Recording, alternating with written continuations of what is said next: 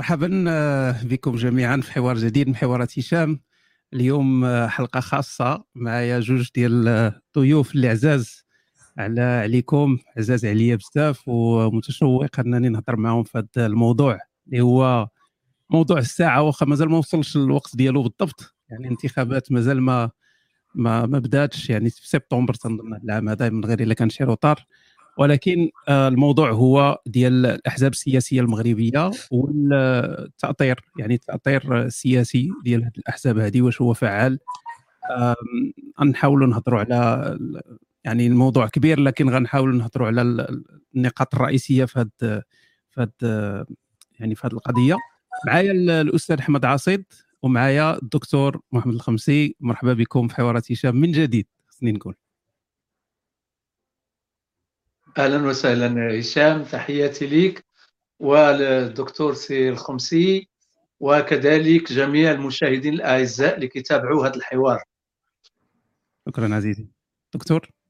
مساء الخير سي هشام. هذه فرصة طيبة بحضور السي أحمد عصيد. أهلا وسهلا سي أحمد واهلا بالمتابعين والمتابعات. الصفحه ديالك لأن هذا لقاء أعتبره مساهمة في خدمة البلاد بواحد الشكل آخر. أكيد أكيد. اتفق وأنا فرحان بزاف أنني معايا جوج ديال الناس اللي عزاز عليا بزاف وتنتابعهم ومهتم آه، بأي حاجة قالوها. آه، واحد السؤال ربما يجيكم غريب والأسئلة ممكن بجوج تفعلوا معها يعني بالتناوب لكن ما بغيتوا آه، واحد واحد السؤال ديما أنا تيجيني وبغيت بغيت منكم واحد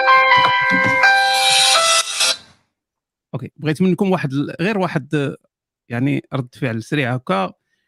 واش ما تشوفوش ان أن في المغرب عندنا بزاف ديال الأحزاب. يعني ما كاين بحال اللي ما كاينش واحد الوضوح يعني في التوجهات ديال ديال الأحزاب. كثير من الدول مثلا في أوروبا خاصة تلقى البلاد فيها واحد يعني واحد ثلاثة أربعة كاع حتى الخمسة ديال الأحزاب الرئيسية والتوجهات واضحة هادو اليمين الآخرين اليسار هادو الوسط هادو الاحرار هادو هذا.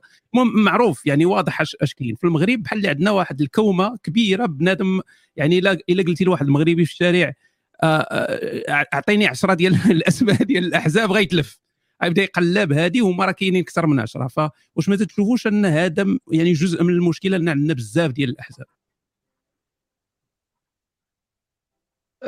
فعلا العدد ديال الأحزاب هو مرتبط ارتباط وثيق بمصداقية الحياة السياسية ومدى كونها حياة سياسية حقيقية. باش ما كانت الحياة السياسية عندها مصداقية كيكون العدد الأحزاب هو العدد الطبيعي اللازم من أجل عملية سياسية طبيعية. باش ما كانت الحياة السياسية عديمة المصداقية بواحد النسبة كبيرة.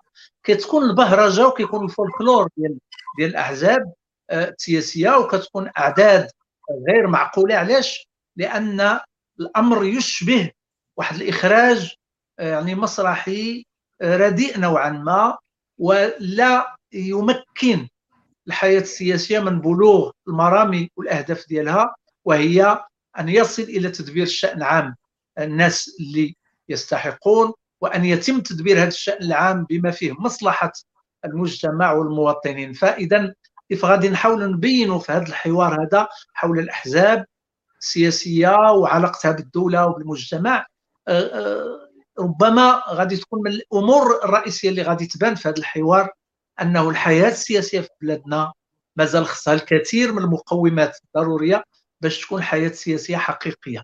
إذا الملاحظة ديالكم في محلها ففي غياب هذه المصداقية آه، كيولي العدد غير معقول لأن هناك كثير من الأشياء مفبركة وزايدة على القياس والواقع لا يتطلبها بالضرورة. شكرا أستاذ عصيد آه، دكتور. هو العدد ديال الأحزاب آه، ماشي وجود طبيعي بهذا العدد راه حنا كنتكلموا على 34 حزب. أسبابها متعددة.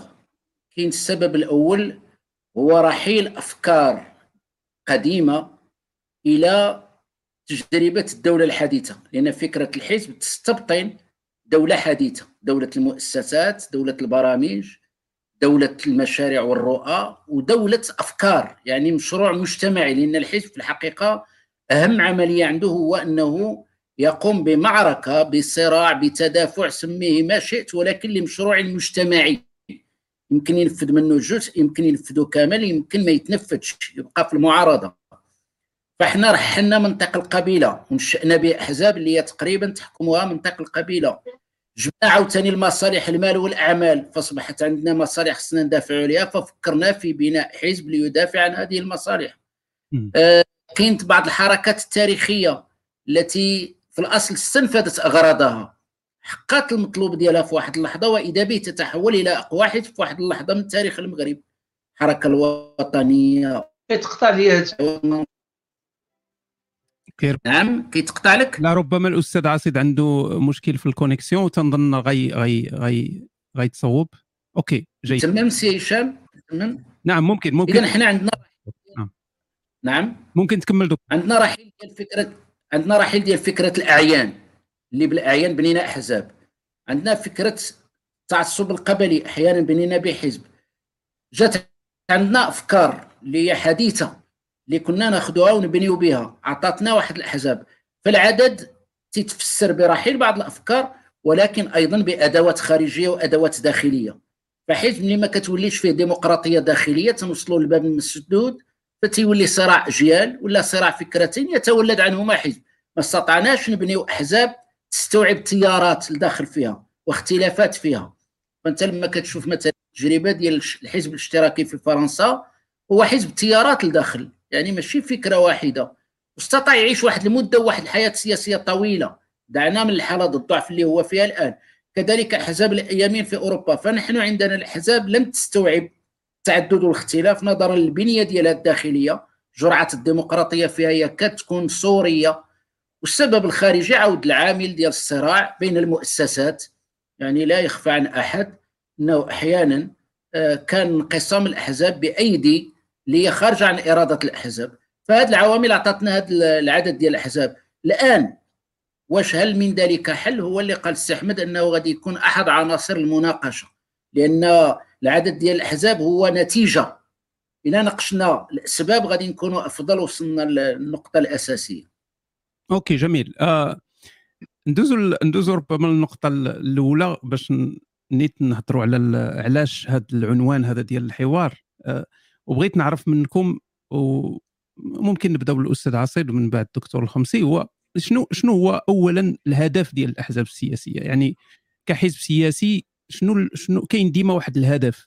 اسمى اللي هو شنو؟ واش باغي واش باغي توصل للسلطة؟ تحكم باغي تسير باغي تنظم باغي أنت اللي تنفذ ذاك البرنامج الانتخابي ديالك. ولا شنو بالضبط؟ لأن الواقع في المغرب تيبين بحال اللي راه هاد الأحزاب ماشي باغا توصل باش باش تنفذ واحد البرنامج ولا أنها تسير ولا تحكم ولكن باغا غير توصل باش تاخذ ذاك الحقائب الوزارية في الحكومة ولا باغا توصل مثلا باش تحط الناس ديالها في البرلمان؟ وصافي. يعني بحال واحد الناس بحال واحد المنافسة باش يوصل يستافد وصافي. يعني ما, ما كاينش شي حاجة ما كاينش واحد التسيير حقيقي واحد الحكم حقيقي في البلاد. آه واش واش تتشاركوني نفس نفس الرؤية؟ تفضل أستاذ عاصم.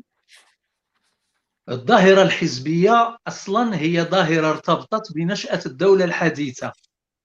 وارتبطت كذلك بالمفهوم ديال المؤسسات الدستورية وبمعنى الحياة السياسية العصرية. الهدف من آه، خلق حزب هو خدمة مصالح الناس اللي منخرطين واللي صوتوا على هذا الحزب من أجل باش يوصل لمراكز القرار وباش يشارك في تدوير الشأن العام. إلى عنده أغلبية نسبية إلى عنده أغلبية مطلقة يمكن له أن يقوم بتدبير الشأن العام وتكون الأحزاب الأخرى في المعارضة والبرنامج اللي كيعلن عليه الحزب في الحملة الانتخابية ديالو واللي كيقدموا للناخبين والمجتمع خلال هذه الحملة هو اللي خصو يعمل على تنفيذه لأن الناس صوتوا عليه من أجل هذاك البرنامج. وهذا معناه أنه أعطاهم واحد الوعد خاصو يوفى بالوعد ديالو. بجانب هذا يعني المشاركة في الحكم أو ممارسة تدبير الشأن العام آه، كاين تأطير المجتمع وتأطير المواطنين. وهذه مهمة كبيرة آه، كتبين بأن حزب سياسي خاص تكون عنده نخب نخب ثقافية نخب علمية. علاش؟ لأن المهمة ديالو في تأطير المجتمع لابد ما تقوم بها هاد يقوموا بها هاد الأطر وهاد النخب آه، في التنوير وفي خلق النقاش العمومي والحوار الوطني والتطوير وكذلك والاتجاه به نحو النتائج المطلوبة. كذلك من مهام الحزب السياسي بلورة أفكار سياسية جديدة ومفاهيم جديدة للحياة السياسية لأن حياة سياسية بدون فكر سياسي هي حياة جوفاء حياة خاوية من من الداخل. بحال يعني عمياء بحال كتخبط خبطة عشواء فمن مهام الأحزاب السياسية أنها النخبة ديالها تنتج فكر سياسي متجدد حسب المرحلة وحاجات المجتمع والدولة. ومنين كتبان مفاهيم جديدة في العالم فالأحزاب السياسية في كل بلد بلد واجب أن تستوعب هذه المفاهيم وتحاول تشوف علاقتها بالوسط الداخلي ديال البلدان ديالها. هل تصلح هذه المفاهيم أم لا تصلح؟ ما مقدار خدمتها لهذا الواقع الداخلي وما مقدار إضرارها به إلى غير ذلك. هذا الشيء كله اللي قلناه عمل ضروري ديال الأحزاب السياسية أه، وبطبيعة الحال تأطير المجتمع وتأطير المواطنين كيكون أيضا تأطير سياسي باش المواطن كيندمج في في الدولة وكيلقى مكانة ديالو في الدولة وفي مشاريعها وفي برامجها. ولما كيكون هناك مشروع تنموي مثلا المواطنون كيفهموه كيفهموا الأبعاد ديالو علاش؟ لأن هناك من يوضح ويشرح ويحلل ويفسر ويقرب الفكرة. كاين الدولة بالأجهزة ديالها ولكن كاين الأحزاب السياسية أيضا اللي كتشتغل. ولهذا المقر الحزب السياسي خصو يكون بحال واحد الخلية ديال النحل. فيه الشباب فيه النساء فيه رجال اللي مهتمين بالشان العام ومهمومين بقضايا البلد وفيه نقاشات وحوارات وفيه ندوات وفيه اجتماعات مع مختلف فئات المجتمع من طرف القيادة السياسية. هذا هو المطلوب يعني هذا النموذج اللي كنرسمه الآن هو نموذج اللي خاص يكون بطبيعة الحال لكن لا ينطبق على الأحزاب في بلدنا آه، نظرا ل آه، يعني آه، سياق آخر مختلف تماما في بلادنا وهو نهضروا على هذه ربما نهضروا على الأسباب من بعد يعني شنو شنو المشاكل.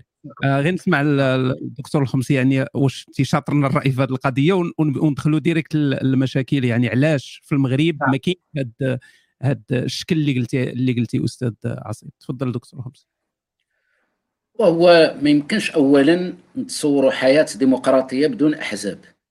يعني اللي باغي يصنع ديمقراطية بلا أحزاب معناه ديكتاتورية واستبداد مهما غلفها.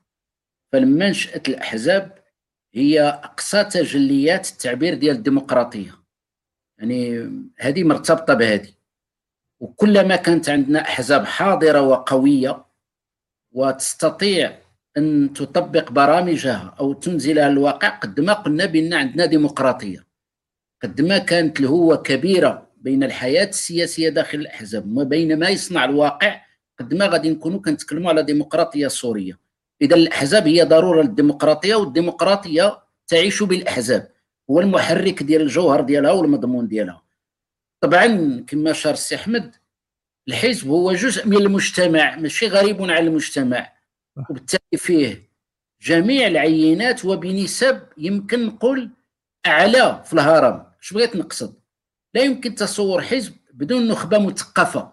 ماشي ضروري عندها البطاقة والعضوية ولكن هي التي تنتج الأفكار السياسية لهذه الأحزاب. ما يمكنش نتصور أنا حزب ما عندوش بعض رجالات باش كنقول رجالات رجال ونساء في علم الاجتماع في علم السياسة خبراء في التصنيع في الطاقة في يعني في مجالات متعددة في التعليم. لدرجة كنتكلموا على حكومة الظل أنه حزب عنده من الموارد البشرية أن الملفات ماشي هي تيدير لها نقاش وإنما يفكر في حلولها إذا كان غدا غادي يوصل للسلطة. قضية حزب كيطمح يوصل هذه طبيعية وبديهية وإلا ما نتكلموش على الحزب. كل حزب ما أنشأ إلا ليصل للسلطة والحكم. حنا فين عندنا الإشكال؟ واش غادي يوصل باش يجاوب على حاجيات المواطنين ويلتزم بالمشروع اللي وصل به؟ ولا غادي يوصل باش يولي يخترق هذه البنية ويبدأ يزرع فيها الناس ديالو ويبدأ يفكر في الاستمرارية إلى الأبد فيما وجد له. لما تنتكلموا على الأحزاب في الدول اللي ديمقراطية لا يفكر اللي في الأحزاب إلا يطبق البرنامج اللي عنده. ومن بعد يترك للمجتمع البقاء ديالو ولا الذهاب ديالو.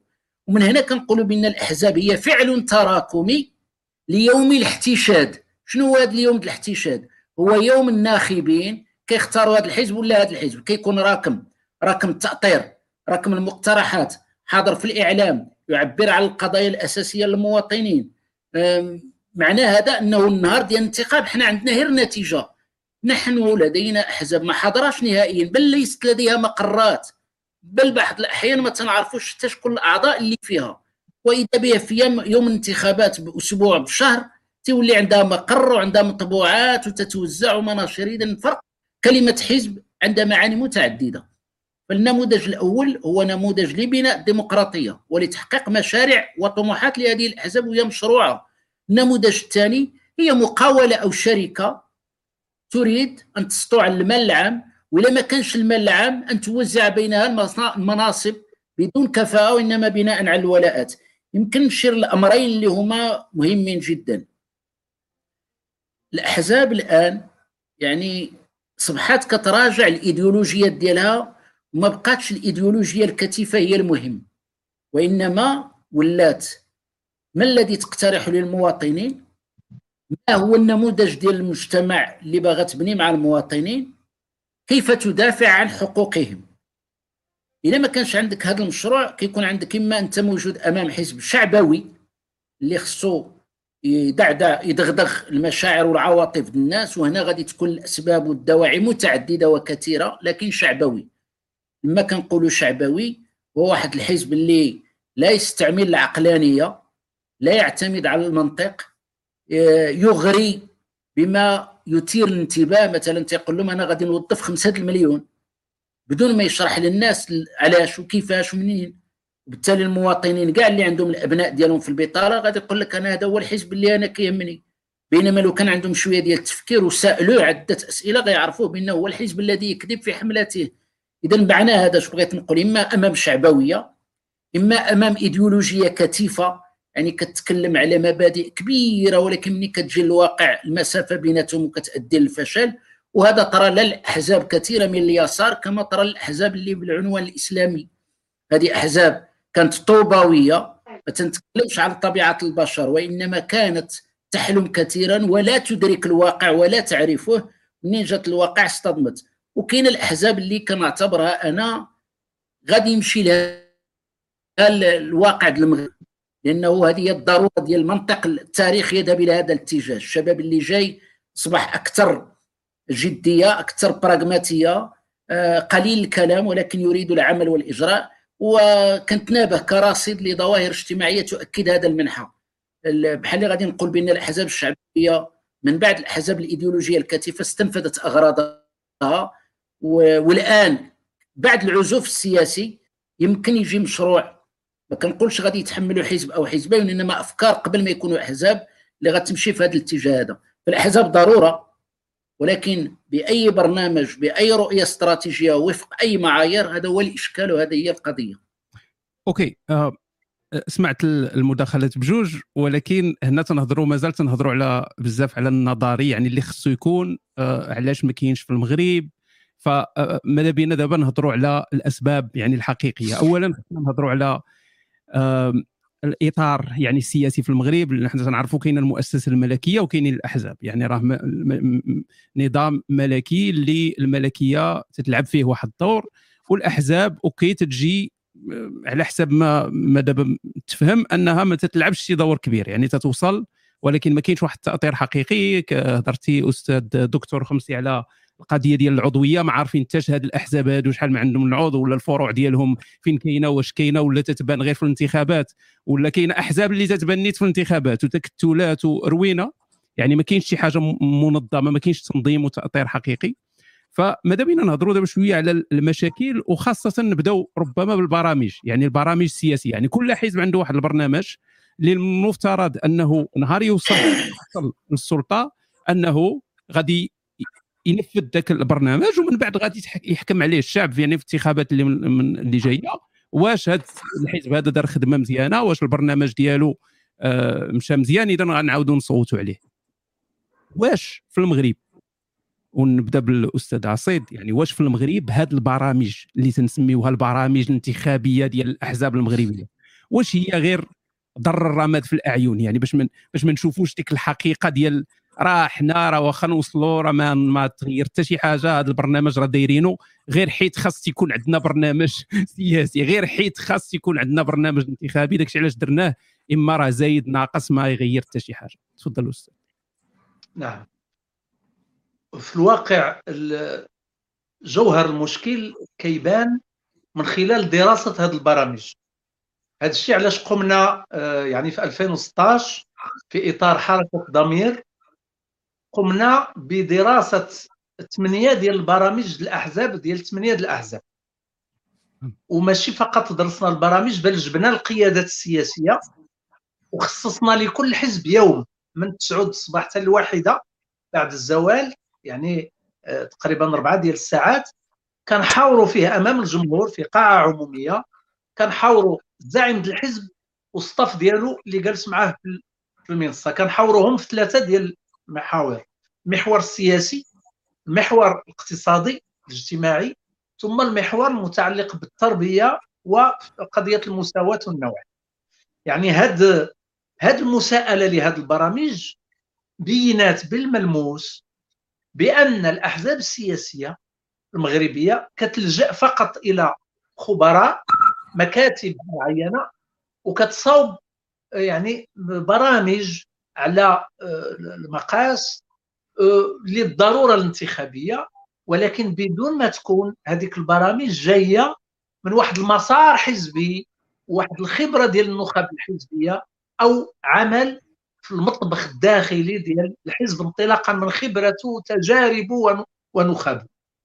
فهذا الوضع هذا كيجعلنا نتساءلوا شنو اللي كيجعل الأحزاب السياسية بهذا الضعف وكيجعل البرامج ديالها الانتخابية برامج صورية. فقط للاستهلاك آه، للاستهلاك خلال الحملة الانتخابية. السبب الرئيسي هو طبيعة النظام السياسي في المغرب. وقلت قبل قليل آه، تكلمت على الملكية. الملكية في المغرب هي ملكية تنفيذية أي أنها تمارس الحكم تسود وتحكم. ولما الملكية تمارس الحكم دور الأحزاب.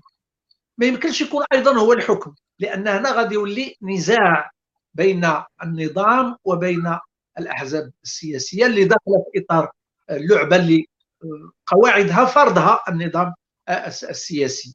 ولهذا أنا كنتذكر هنايا واحد العبارة نطق بها الزعيم الراحل ديال حزب الاستقلال السي محمد بوستا لما كان في حوار تلفزي وضايقه شوية هذا اللي كيحاوروا الصحفي اللي كيحاوروا ضايقوا شوية بالمسؤولية ديال حزب الاستقلال على السياسات السابقة لأنه كان في عدة حكومات.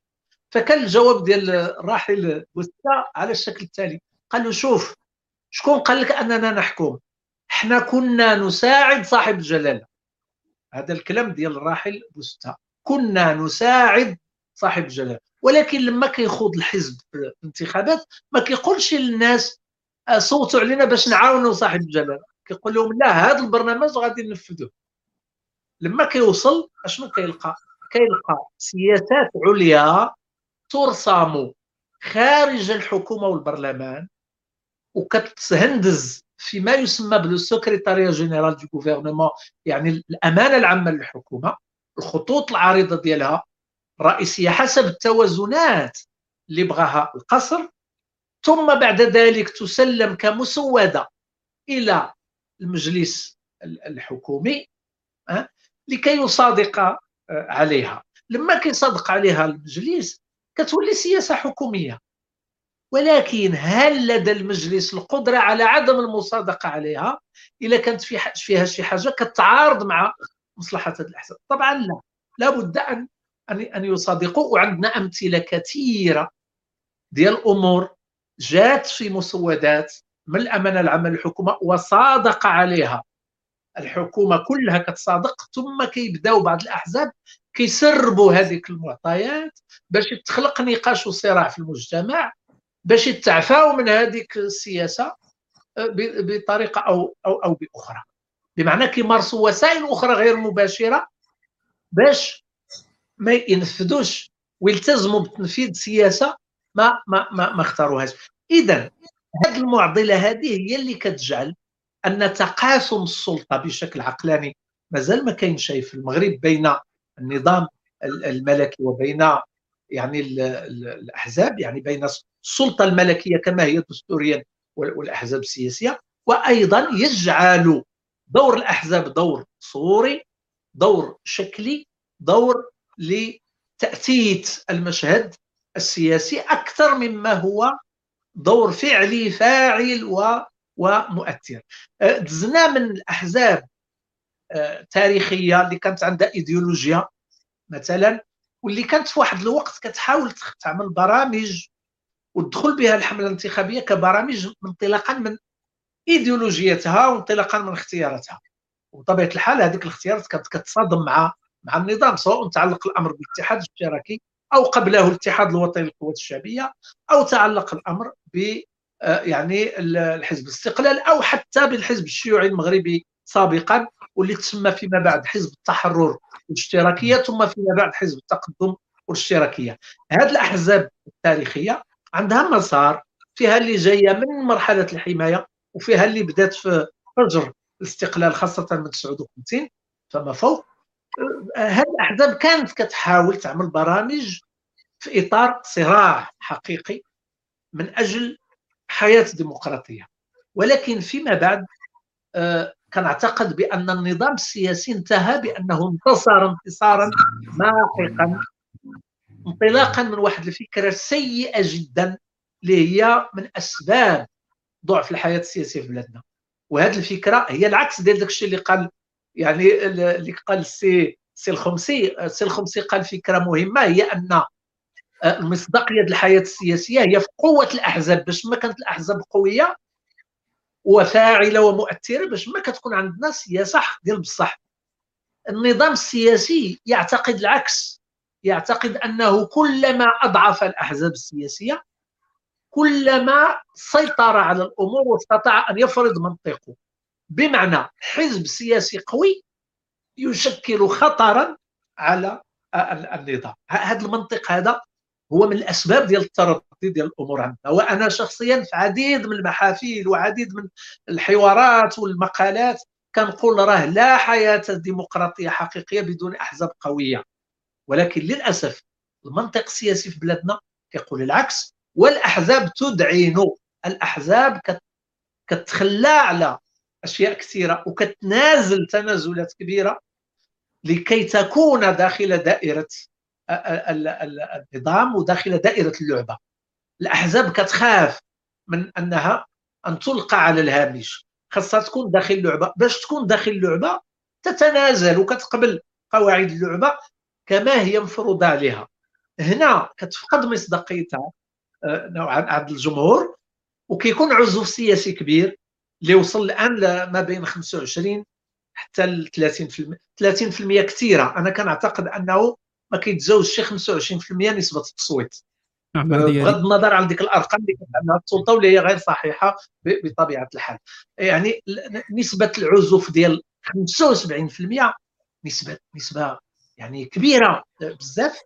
كتبين بأن الأحزاب ما بقات شيء عندها مصداقية عند الناس والسبب هو أن الناس كيقولوا هذه أحزاب ما كتحكمش هاي علاش أنا غنصوت عليها؟ غنمشي عند الملك مباشرة. هنا ظهرت عندنا الظاهرة ديال الناس اللي كيتمناو الملك فين غيدوز؟ باش يعطيوه الرسائل ويلوحوها له. أه؟ أو يقلبوا كيفاش يمشيو للدول الملكية يتشكاو إلى غير علاش؟ لأن فقدوا الثقة في الحكومة وفقدوا الثقة في الأحزاب. والسبب هو طبيعة النظام السياسي وأيضا المسار اللي قطعناه من بداية الاستقلال إلى الآن حيث آه، ما دمتم تكلمتوا قبل قليل على أنواع الأحزاب السياسية اللي كاينة. هذا المسار السياسي خلق لنا أنواع الأحزاب. فيها أحزاب تاريخية كيف ذكرنا الحزب الشيوعي المغربي حزب حزب الاستقلال حزب الشورى مثلا وحزب الاتحاد الوطني للقوات الشعبية في فجر الاستقلال. فيها أحزاب اللي السلطة ديال القصر خلقتها من أجل التوازنات في فجر الاستقلال. بحال مثلا الحركة الشعبية عام يعني 58 لما كان حزب الاستقلال يسعى أنه يكون الحزب الوحيد. اصبح يزعج السلطة ديال القصر. فاضطر القصر أنه يخلق توازنات أخرى بالدفع بأحزاب أخرى. لكن فيما بعد غادي تظهر الظاهرة ديال ما يسمى بالأحزاب الإدارية.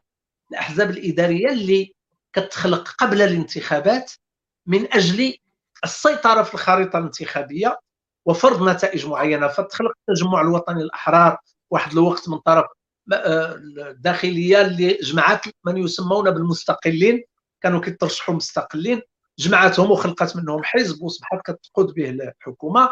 خلق الاتحاد الدستوري في واحد الوقت ست شهور وكان كيتسمى الحزب ديال cocotte-minute لأنه تخلق وفاز بالأغلبية الحزبية. وأنا كنتذكر في هذيك الانتخابات كنت باقي شاب وكنا متحمسين لليسار ذاك الوقت وكان عنده اليسار. فكنتذكر بأنه السلطة كطيح المكانه ديال الضوء آه، بطبيعة أنا كنت في قنيطرة وسي هشام هو قنيطري. آه، يعني كنت في قنيطرة وكان الاكتساح ديال حزب الاتحاد الاشتراكي. كان اليازغي ذاك الوقت والاتحاديين كانوا مكتسحين.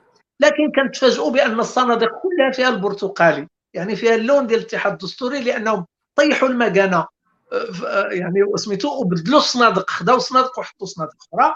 وصبح عندنا واحد الحزب اللي يلاه تخلق صبح هو اللي كيكتسح الانتخابات ف يعني آه، ظهرت هذه الظاهرة ديال الأحزاب. الاداريه ثم غيظهر من بعد يعني الحزب الأحزاب ديال بعض النخب اللي كتختلف داخل القيادات وكتبدا تنشق ودير أحزاب أخرى منشقة إلى غير ذلك وهي أحزاب صغيرة وغير غير مؤثرة.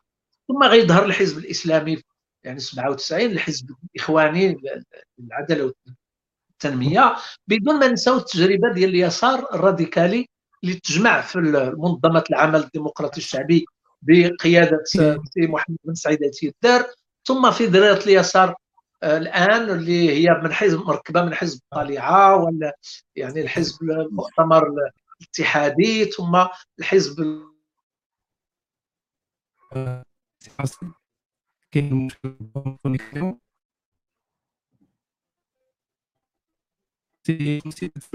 هشام أنا ما كنسمعش سي هشام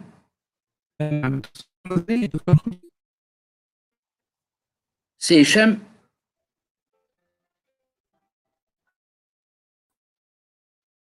نعم سي هشام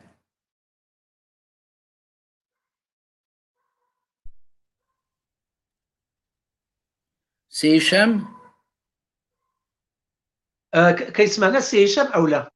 لا يمكن ما كيسمعش. أنا يمكن نبدأ الجواب. ما عرفتش أنا بحال هو اللي وقع. تسمع الكلام ديالي بعدا أو لا؟ لا, لا كنت نسمعه. إلا واحد الدقيقة هي اللي الأخيرة اللي ما سمعتش لكن كنت متبع كامل. يعني في نعم آسف كان انقطاع في ما عرفتش منين ولكن المهم الآن تنظن آه الأمور آه اخر كانت هي ربما الأستاذ عصيد هضرتي على أن وجات أحزاب من بعد يعني جا الحزب ديال العدالة والتنمية وتم تم تقريبا يعني الأحزاب هذه الجديدة الأخرى اللي جات.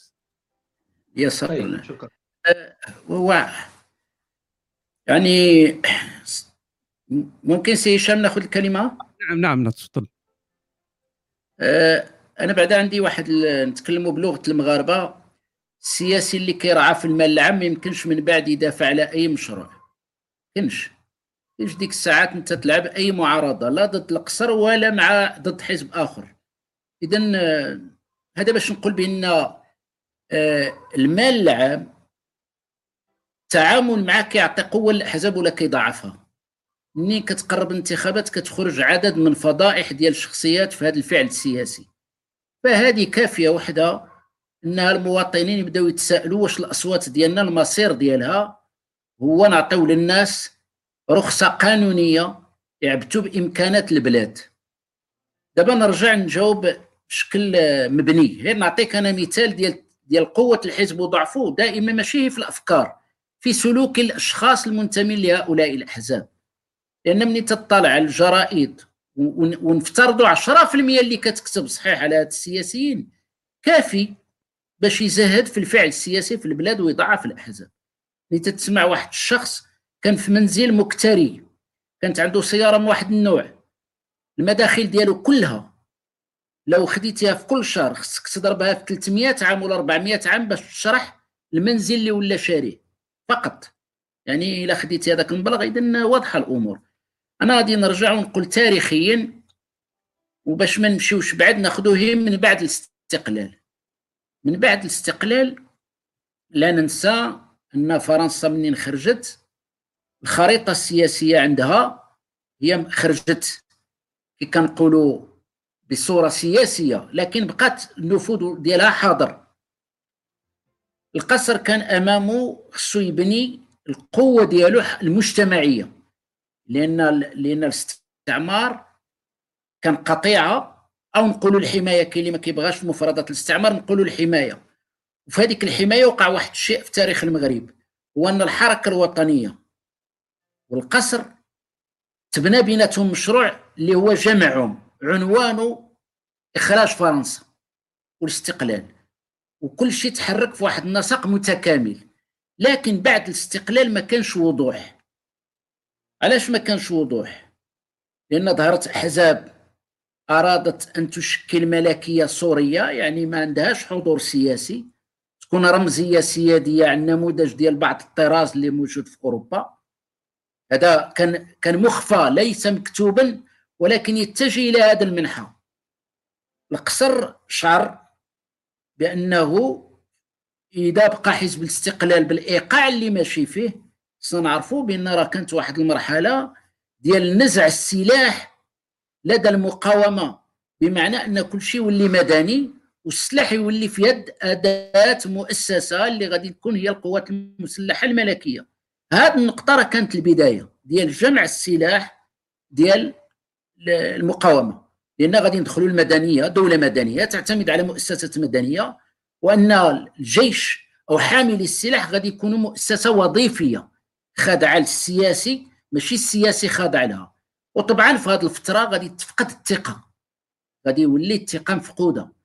ما بين القصر وما بين بعض الأحزاب. طبعا آه، في السياسة ما كاينش شي حاجة مجانا. كاين قضية التوازنات وأوراق القوة.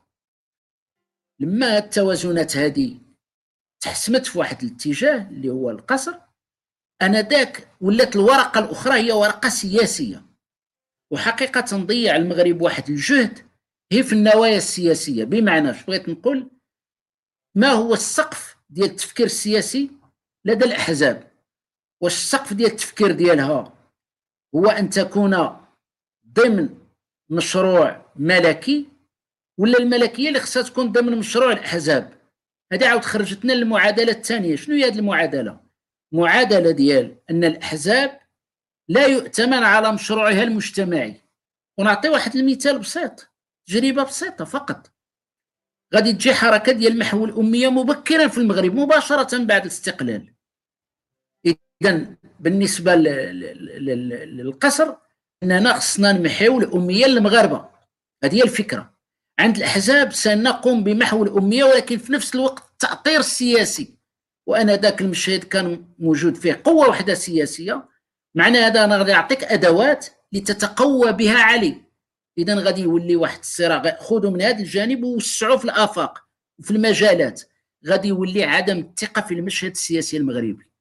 هذا غادي يعطينا صراع أحيانا عبثي أحيانا مكلف ماديا واقتصاديا وزمن سياسي. علاش غادي نضطروا نصنعوا أحزاب بتوازنات؟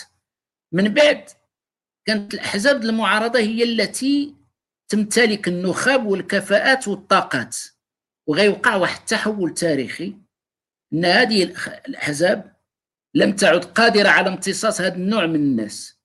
يعني من قبل كنت كتوجد في البنية الحزب فقيه عالم في حزب المعارضة. يعني الفقهاء اللي كانوا في الاتحاد الاشتراكي وفي حزب الاستقلال ما كانوش في المؤسسات الرسمية ديال الدولة. غادي توجد خبراء غتوجد اقتصاديين غتوجد ناس خبراء في التعليم. معناه كانوا عندنا واحد الأحزاب. تعاني من أزمة الثقه مع القصر ولكن على الأقل عندها خبراء وكفاءات وطاقات ومفكرين وكتاب وصناع رأي تيجعل القصر يحترمهم ويأخذ منهم علانية أو سرا. يعني كيوقع واحد النوع من التآزر والتكامل في بعض القضايا الوطنية الأساسية. وغيوقع واحد القانون الازاحه أن الأحزاب اللي غادي تصنع اداريا غتكون أحزاب وظيفية. لن لا تستطيع ولا تسعى إلى ضم نخب إلى ضم مفكرين إلى ض... أبعد ما يكون كتاب وشعراء. معناه هذه الأحزاب ولات وظيفية إدارية. عندك خبرة وعندك تقنيات بينما البرامج السياسية تساغ في مكان آخر. نتكلموا على الواقع الآن باش ما يقولوناش الناس هربنا للتاريخ. نتكلموا هنا 2011 الدستور ديال 2011 مهما قيل من أقوى الدساتير في القوة ديالو أنا عندي كتكمن. هو في توزيع الأدوار وفي تحقيق التوازنات. وإذا به نفاجأ أن رئيس الحكومة لا يستفيد مما في الدستور لا يلتزم بما في الدستور لا يطبق ما في الدستور. معنى إما في حالة شك ولا في حالة عجز. إما شك أن داك الشيء اللي مكتوب في الدستور راه حقيقة يجب أن ينفذ ويمارس ولا حالة عجز. ما عندكش كفاءات وخبرات اللي تستطع إنها تقدم برامج وتمشي. وطبعا هذا الحضر هذا موجود دائما عند القصر. لحد الآن خذ غير القضية ديال التلقيح. لو راهن على مقترحات الأحزاب مقترحات ضئيلة بسيطة وفيها تنازع ومهيمنه عليها الفكرة ديال أنا اللي وراء هذه الفكرة. معنى كل فعل يتم استثماره سياسيا مستقبلا. لعوده المغرب إلى إفريقيا. وجدنا تصحرا داخل الأحزاب في هذا الملف. كاين أحزاب ما عرفاش حتى حاجة على إفريقيا باش نتكلموا بلغة القرب ويفهمون الناس. ما تتعرفش فين تطورات إفريقيا ما عندهاش معلومات عن الحياة السياسية في إفريقيا على التطور الاقتصادي والاجتماعي. مازال في المخيال ديال هذاك الشيء اللي مكتوب على فر... على إفريقيا من الكتب الفرنسية ديال الستينات والسبعينات. بحال إفريقيا ديال طرزان ديال الغابات ود الأدغال وهي إفريقيا تطورات ومشات بعيد. شكون اللي كانت عنده المبادرة والقوة؟ هو القصر الملكي. هو اللي مطلع الملفات هو اللي رجع. اذا هذه الأحزاب هذه ما عندهاش ما يسمى السبق السياسي في المقترح بمعنى أنه السقف والمخيال السياسي ديالها عقيم. يعني ماشي دائما الشكوى أننا ما معطيناش فرصة باش نعبروا ما كايناش مؤهلات كثيرة للتعبير والآن هي الساحه واضحة. أعطيني وثائق ديال الأحزاب في سؤال التعليم. يعني بغض النظر على الوضع ديال التعليم يعني الرؤية ديالها. كما اشار السي عصيد من قبل على أنه معظم البرامج هي صناعة ديال مكاتب الخبرة. ومكاتب الخبرة حتما غادي تعطيهم برامج متشابهة متقاربة وبرامج ما مبنياش بالشرعية الديمقراطية. لأن الدول اللي عندها أحزاب تحترم نفسها تجلس مع القواعد ديالها. من تما تستخرج المشروع السياسي. المشروع السياسي راه ماشي تنبقى نقلب عليه في الكتب. المشروع السياسي هو المناضلين هما المنخرطين هما الأعضاء الحزب بالتنوعات ديالهم بالكفاءات ديالهم وخاصة ما يتعلق بالديمقراطية المحلية أو بالسياسة المحلية. من ثم تنخرجوا حاجيه الساكنة الإجابة عليها على كثير ديال المشاريع التنمية في المغرب علاش فاشله رغم الإمكانات المالية ديالها. لم تدمج فيها سؤال الساكنة. حتى من بعد عاد تيوجدوا ذاك المشروع يخرب أحيانا أكثر مما يقدم من نجاحات. فهذه الأحزاب تعاني من سقفين. سقف النخب اللي ما استطاعتش تحتويها باش تقوى ويكون عندها مشروع اللي توضعوه. إما كتتميم لما يقترحه القصر أو قد يستفيد منه القصر كمقترحات لأن في آخر المطاف حنا مغاربة وكل شيء مغاربة وكل شيء أبناء الوطن. وعندها النقطة الثانية الضعف الثاني هو انك ما تقدرش تطالب ديمقراطية خارج الحزب وأنت لا تمارسها داخل الحزب. فين هي القوة ديالك النفسية والمعنوية اللي تقول بها أنا هذه الوثائق انتجتها بحراك ديمقراطي بمناقشة ديمقراطية داخل الحزب وبالتالي راه كتمثل المغاربة. لأن ملي كتولي المعلومات اللي عليك أن هذا الحزب هذا خدا برنامج من واحد المكتب شنو هي المصداقية اللي عنده؟ كاين النقطة الثالثة اللي خصنا نتكلموا عليها.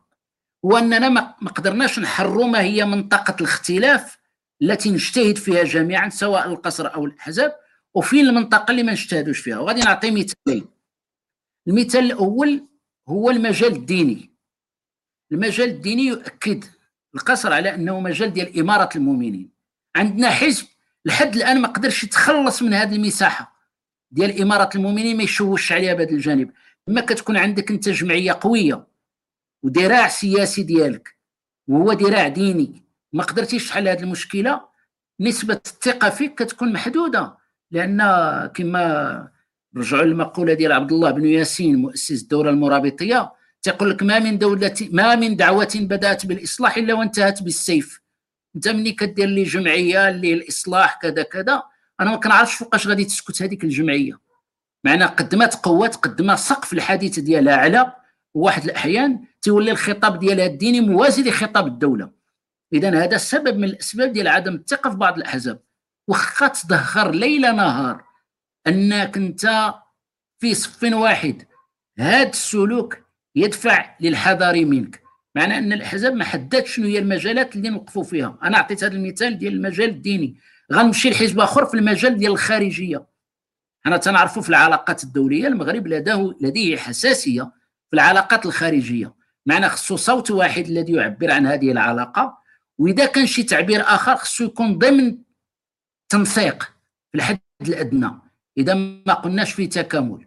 فبعض الأحزاب في واحد الوقيتة ولات كتكلم باسم المغرب خارج المغرب. فلما كتكلم أنت باسم المغرب خارج المغرب تتعطي ورقة ديال عدم الثقة. أنا عطيت نموذجين ديال الحضر في المشهد السياسي. والأمر الثالث لما تكون عندك معلومات على أن الحزب الأصوات ديالو كاملة والأطور ديالو ما تتعداش واحد العدد الآلاف. بأي صفة وبأي وزن غادي تقول أنا عندي تمثيلية سياسية كنتكلم باسم المغاربة؟ حنا راه ما كنشدوا لأن الرقم اللي عطى السي احمد عاصيد خصنا نقراوه سياسيا.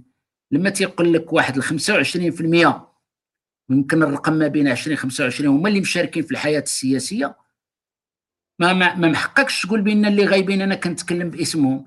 75% ولا 80% ديال المغاربة اللي فيهم مثقفين ومفكرين ورجال أعمال وصناع آه لا القرار ولا الصناعة اليدوية يعني جميع الطيف. هادو كاملين لحد الآن ما ممثلينش في المشهد السياسي. ولا يمكن لأي حزب أن يدعي أنه يمثلهم. وهاد 80% واش لأنها ما فهماش بأن السياسة ضرورية؟ فهمها. ولكن ما معروض عليها كمنتوج سياسي لا يغري. باش نقول لك أنا أحزاب قوية. لأن هاد 80% وكانت بعض الأحزاب خاضت معركة ديال كيفاش نستقطب هاد 80 دابا أنا بالنسبة لي أقوى حزب هو اللي غايب هو اللي ما حاضرش. فلا بد ان هاد 80% أو 75% لم تجد وفي الغالب ديالها تتوجدها ناس من الطبقة الوسطى من الناس اللي عندهم واحد المستوى من المعرفة ومن الثقافة. لم تجد فيما هو معروض كمنتوج سياسي ما يغري. اذا حتى هذا التساؤل خصنا نطرحوه. أمر آخر اللي هو مهم جدا خصنا نعرفوه هو أن هذه الأحزاب لما تتنشأ هي أحيانا تطرق باب القصر في بعض القضايا. فما تيمكنش من بعد تكون عندك دور وانت تستدعي في الصراعات الداخلية ديالك. واحد المؤسسة اللي هي أه تحترم وتبقى على المسافة من الجميع. لما تتطلبها في واحد اللحظة وما يمكنش في واحد اللحظة ما تطلبكش. إذا معنى هذا أن البنية السياسية تنشأ ضعيفة أصلا. وهذا تطرح علينا سؤال. يعني هذه الأحزاب آه، هل تستمد شرعيتها ووجودها بما تقدمه؟ أم بما تطلبه. لأن فرق ما بين يكون عندك وجود بما تقدم وعندك وجود بما تطلب. آه الكل كيبين دابا الآن بانت بأن واحد الحزب وصل إلى ما وصل إليه من المشهد السياسي لأنه فاوض أو ما نقولش ابتز الدولة وإنما فاوض الدولة في 2011 الآن يعبر عنها في كل وأكثر من ذلك. يريد تجديد وجوده انطلاقا من هذه اللحظة التاريخية. تقرر الربيع العربي باقي تيدور حدا المغرب وراه يمكن تحتاجونا. لما كتولي السياسة بهذا المنطق الناس تعزف عنها. معنى هذا أنت تكشف تاريخيا إنه ما وصلتيش بالانتخابات لأنه كان عندك مشروع مجتمعي لأن كانت عندك قواعد عريضة بل كانت لحظة تاريخية اللي كي كنقولوا واحد المنعطف ركبت عليه أو استفدت منه. أو استوعبته هو اللي وصلك للمشهد السياسي. والدليل أن التجربة بينت من بعد بان ما كاينة ما نوقعوش في الخادعه ديال الحكومة كفاءات. الحكومة الثانية أقل في النسخة ديالها في القوة من الحكومة الأولى. لما تنوصلوا العنوان حكومة كفاءات معنى راه العنوان يستبطن أننا نبحث عنها. منين تيمشي حزب ويستغرق أسبوع باش يجيب واحد الأسماء لاعب من الدرجة الثالثة ومن الدرجة الرابعة لواحد المهمة صعيبة. تتحس بأن الوعاء الحزبي الكفاءات التي يضم محدودة جدا لدرجة أنه تقدم أسماء متواضعة جدا في المجال اللي وناخذ مجال الشغل. مجال الشغل مهم جدا لا في في المغرب ولا في كثير من الدول. قدمت له أسماء متواضعة الرصيد ديالها. بالتالي كما كنقولوا المعادلة فيها خيارين. تعطات لك حرية تقترح الكفاءات ديالك فكان هذا سقف الكفاءات التي هي موجودة. إذا نحن أمام سيرورة تاريخية العنوان ديالها البحث عن الثقة بين بعض الأحزاب والقصر. المرحلة الثانية ما هو السقف ديال الديمقراطية داخل هذه الأحزاب؟ وما هي المجالات؟ حتى فرنسا كنتكلموا على مجالات من اختصاص الرئاسة. domaine privé ولا réservé. منها وزارة الخارجية ومنها الدفاع. الدولة الحديثة ليس كل شيء فيها مكشوف. عندها بعض الأدوات التي تخرج من الصراع السياسي منها الأمن منها الدين. لأن إلا دخلنا الجانب الأمني ودخلنا الجانب الديني حتى هو الصراع والمناقشة غادي نوقعوا في اختلالات وربما إرباك. فلحد الآن الأحزاب غير واضحة في هذه جوج الأسئلة. معناه شنو هو السقف اللي نمشي فيه بعيد؟ مثلا نعطينا مثال. أنا ملف التعليم لا أتصور الحل ديالو من طرف. ملف التعليم لو كان عندنا أحزاب قوية كون حلينا هذه المعضلة. ولكن لاننا عندنا أحزاب ضعيفة فظل هذا الملف مسيسا ولم نستطع أن نقترح فيه اصلاحا قويا. بينما كون كانوا عندنا مثقفين ومفكرين ومصلحه وإصلاح التعليم هو المدخل لتقوية الأحزاب. لأن غادي يوليو عندك واحد الجيل مبني فكريا عنده حاسة النقد عنده وعي تام فهم توازنات عالمية ونفسية. تصور هذه المادة البشرية اللي غادي نبنيو بها الأحزاب من المستقبل هذه هي معركة القصر الملكي استدعى جميع الطاقات والقوة. المقترحات التي تقدم غالبا إما متحيزه عمياء ولا قديمه جوفاء. بمعنى هذا أننا هذا لو كان عندنا أحزاب قوية ما كناش نفشلوا في هذه المعركة. نأخذ سؤال التنمية في المغرب. سؤال التنمية في المغرب كون كانت عندنا أحزاب قوية ما نمشيوش نكونوا لجنة. أن الملك يكون لجنة باش تجاوب على سؤال التنمية والنموذج التنموي. لأن المعروض من طرف الأحزاب زهيد جدا. هذه الأحزاب تبحث عن قوة انتخابية وفرق ما بين قوة انتخابية وقوة اقتراحية. القوة الاقتراحية تجي من عالم الأفكار من شبكة العلاقات مع النخب والمثقفين وصناع الرأي والخبراء. بينما عالم بينما الانتخابات هذه عندها أدوات أخرى. يكفي يكون عندك واحد الأداة ديال الدعاية واحد الجانب من المال واحد المقرات واحد الخطاب الشعبوي راه تقدر تربح الانتخابات. وكما يقال بالديمقراطية لأن ما نساوش الوعي ونسبة الوعي في المجتمع المغربي نحن نبحث عن بنائها. مازال ما وصلناش لحالة الإشباع. وربما أكثر نسبة ديال الوعي هي اللي عازفة أو هي اللي مصابة بالعزوف السياسي ما من خرقتها في شي حزب. هل أخطأت أم أصابت هذا شيء آخر؟ لكن على الأقل المعروض من طرف الأحزاب لا يغري. أنا بالنسبة لي حتى الأحزاب عندها واحد خطاب مزدوج. ملي كتستافد من القصر كتقول عاش الديمقراطية وحنا في بلد ديمقراطي. ملي تفتح لها الطريق. ولكن منين كتوقف. إما لأسباب متعددة كتولي تقول بأن المشهد السياسي في المغرب غير متاح ومتحكم فيه ونشارك بقدر ما يسمح لنا. هذه المعادلة في هذا الخطاب ملتبسة جدا. أعطيت بعض الإشارات. بناء الثقة. ولا وبناء الثقة. نرجع له لسببين ونوقف عندهم. لأننا ما عندناش أحزاب قوية. ما عندناش نقابات قوية. ولينا أمام تنسيقيات. ولا الشارع المغربي؟ هنا فين حنا محتاجين الأحزاب قوية؟ والشارع المغربي اللي غادي يولي يخرج يحتج ويوصل به بأن خص جلاله الملك جلالة الملك يزورنا ولا يستقبلنا؟ تصوروا حنايا بلاد فيها ما بين 35 مليون 40 مليون يولي الهدف فيها هو أن فيما تكون مطالب اجتماعية مباشرة الحوار مع القصر. يعني لو عندنا أحزاب قوية عندنا نقابات قوية هذا هو الدور ديالها وهذه هي المؤسسة وهذه الديمقراطية. لأن الملكية تفيد في التحكيم تفيد في الحسم عند الاختلاف. ما كنظنش أنا بأن دائما ولكن باش حتى في الحوار الأولي المقترحات الأولى الاحزاب دابا الآن ما تقدرش تنزل للشارع تواجه التنسيقيات لأن أنتجت ظروف وشروط وجودها. فإحنا خصنا نكونوا واضحين. هناك قضية ثقة هناك قضية مجالات واختصاصات لحد الآن باقي فيها لبس عند بعض الأحزاب.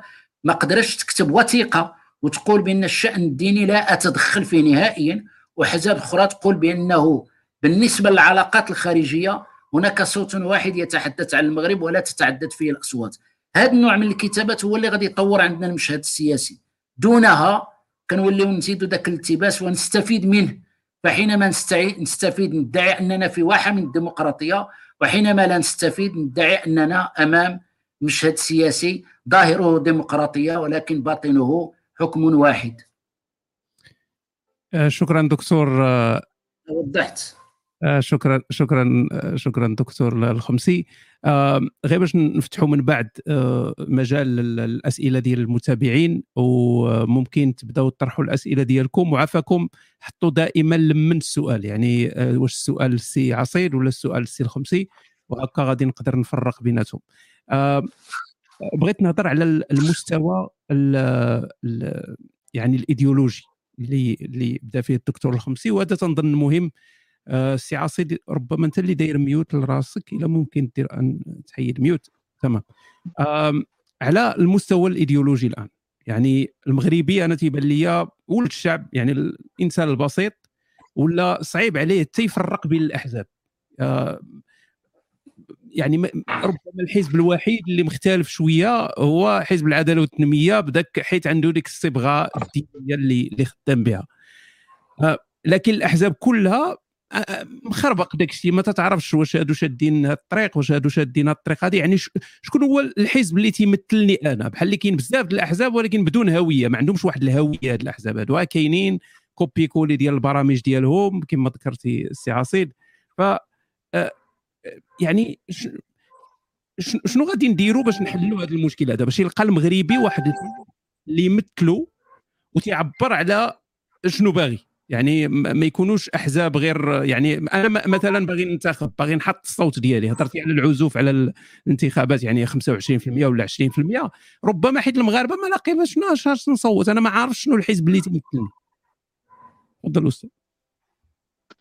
موضوع الهوية ديال الأحزاب والإيديولوجيا أو الخط الإيديولوجي ديالها هو موضوع كيتعلق بالمسار الحزبي وبظروف النشأة ديال حزب معين والأسباب ديال هذيك النشأة. بمعنى لما كنخلقوا حزب جديد علاش كنعملوه؟ لأن هناك مهمة ما كيقوموش بها الآخرين وبغينا نقوموا بها. ما هي هذه المهمة؟ اللي ما كتدارش عند الآخرين وحنا ممكن نمثلوا فيها قيمة مضافة. هذه هي الايديولوجيا والهوية وهكذا خصها تعمل عمليا. لكن الأسباب ديال نشأة الأحزاب في بلادنا لا تعود إلى هذا العامل. الأحزاب كتنشأ إما بسبب انشقاقات وصراعات شخصية إما لأهداف سلطوية بمعنى السلطة باغا تحكم في واحد الخريطة انتخابية كتخلق واحد الفاعل باش تحجم به فاعلين أخرين أو تخلعهم أو آه، آه، يعني تدوز السياسة ديالها بخلق حزب آخر إلى غير ذلك. أو كذلك في بعض الأحيان أحزاب اللي كتنشأ من تأثير حركات اجتماعية بإيديولوجيا غالبا كتكون أجنبية عن البلد. وهضرت مثلا على حزب العدالة والتنمية الايديولوجيا ديال الحزب هي إيديولوجيا أجنبية آه، لأنها داخلة في إطار ما يسمى بالإسلام السياسي. وإيديولوجيا الإسلام السياسي هي إيديولوجيا اللي دخلت للمغرب من من خارجه ولم تنشأ من داخل هي وكنميزو هنا جوج الإيديولوجيات معروفين الإخوانية المصرية والوهابية آه، السعودية مع تفرعاتهما معا هذا الشيء هذا كيجعل أن الأحزاب في بلادنا ما عندهاش الهوية. كنتكلموا على الآن ما كنهضروش على الماضي. في الماضي كانت هويات حزبية. الاتحاد الوطني للقوات الشعبية كانت عنده هوية ديال اليسار الاشتراكي وكان يعني اللغة المستعملة المفاهيم المستعملة المقاصد والمرامي المعلنة كلها كتدخل في إطار المشروع. المجتمعي ديال ديال ديال اليسار المشروع الاشتراكي. آه، حزب الاستقلال كان حزب وطني محافظ عنده أيضا إيديولوجيا وطنية آه، متميزة وعنده مفاهيم مصطلحات ديالو لأن عنده نخبة ديالو السي الخمسي قبيلة قال كانت هناك نخب ثقافية واقتصادية وسياسية وكذا. فعلا في هذاك الوقت أنا كنتذكر أنه كنا كنتاثروا حنا الشباب واخا ما منتميينش حزبيا. أنا مثلا عمري ما انتميت للحزب السياسي لكنني كنت أستفيد من التأطير الحزبي بشكل غير مباشر من خلال الصحافة ديالو. أنا في عام 79 كانت عندي 18 سنة كانت عندي 17 عام 79 أه أه كنت كنكتب في المحرر جريدة المحرر ديال ديال الاتحاد الاشتراكي وكنت كنكتب في البيان الجريده ديال التقدم والاشتراكية. وكنت كنقرا الملاحق الثقافيه ديال هاد الاحزاب ديال هاد الجرائد الحزبيه. وكانت الصحافه الحزبيه هي اللي كانت تاثروا آه، فيها. وكانت النخب الحزبيه خاصة الاتحاد والاستقلال وثم منظمة العمل فيما بعد. كانت نخب مؤثرة اللي كندخلوا معها في نقاش وكنحضروا في المقرات الأحزاب الأحزاب نقاشات وندوات وكذا. فكانت هناك واحد الدينامية خلقها الأحزاب بواحد الخط إيديولوجي مميز. دابا شنو وقع؟ الهيمنة السلطوية جعلت الهويات الحزبية تتلاشى وكيولي تقارب بين الأحزاب لأنها كلها كتعمل نفس الوظيفة كدير نفس الدور. جبتي حزب يساري غدير به نفس الدور. جبتي حزب يميني غادي غادي يلعب نفس الدور. جبتي حزب إسلامي غدير به نفس الخدمة. اذا فين غتمشي الإيديولوجيا؟ غادي تلاشى الهوية غتمشي الحزبية. غادي يولي هناك هدف واحد هو السخره الإدارية. بمعنى أنت عملتي حزب باش تسخر اداريا للسلطة ويكون عندك مناصب ديالك والنخب ديالك غادي تحطهم يعني الأعضاء اللي معك غادي تحطهم في المناصب الوزارية أو تدخلهم البرلمان يكون عندك فريق. إلى ولات السياسة هي لعبة الأرقام والعدد.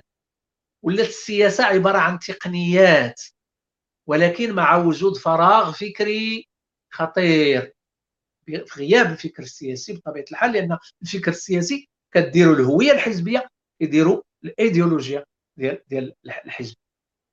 ف آه، آه، التشابه اللي لاحظته إذا في الأحزاب هذا هو السبب ديالو.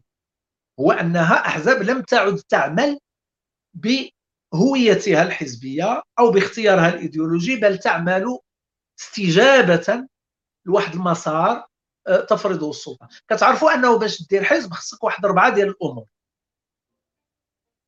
اولا خص يكون عندك مشروع مجتمعي متكامل فيه الاقتصادي الاجتماعي السياسي الثقافي البيئي كل شيء متكامل بمنظور واضح. وبطبيعة الحال فيه البصمة ديالك كحزب متميز وفيه الايديولوجيا ديالك يعني شنو هي الطريقة ديالك باش تحقق للناس المرامي والأحلام ديالهم فيما يتعلق بتدبير الشان العام العنصر الثاني هو أنه من الضروري بالاضافه للمشروع المجتمعي يكون عندك نخبة مالية اقتصادية ديال الناس رجال أعمال ونساء أعمال وناس فاعلين في الاقتصاد اللي كيتبناو المشروع المجتمعي ديالكم مستعدين يمولوه. من أجل الوصول إلى تسيير آه، الشان العام وتطبيق هذاك المشروع المجتمعي وتحقيقه.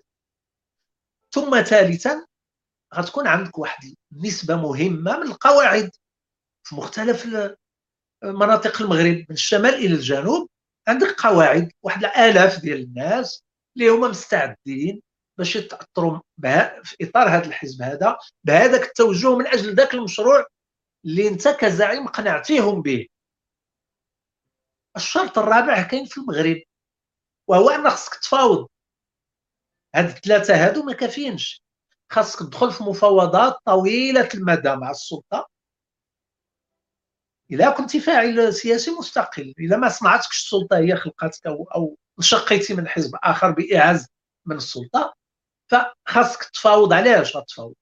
خاصك تفاوض باش السلطة هي اللي غادي تحدد لك القواعد والحدود ديالك فاش غتلعب والمهمة ديالك كذلك هذا الشيء علاش مثلا من تدار حزب العدالة والتنمية؟ عنده جماهير قواعد دارها في إطار التوحيد الجمعيات ديال التوحيد والإصلاح. آه عنده مشروع مجتمعي ديالو سماه يعني مشروع إسلامي أو سماه مرجعية إسلامية إلى غير ذلك. عنده ممولون كيسميهم المحسنون كاينين. ولكن كيتفاوض 12 سنة باش يوصل أنه يكون. بدأت المفاوضات مع العلوي المدغري الوزير ديال الأوقاف. الوزير المدغري سلمهم لادريس البصري. دريس البصري سلمهم للدكتور الخطيب لأن ما كانتش الثقة في القيادة ديالهم. لابد ما يدخلوا في جبة ديال الإنسان اللي هو كيثق فيه القصر. وهذا هو الدكتور الخطيب. فكان هو الزعيم الأول رغم أنه لا علاقة له بالايديولوجيا الحزب. من بعد غادي يولي سعد الدين العثماني هو الزعيم ثم عاد غيتقبل بن كيران فيما بعد.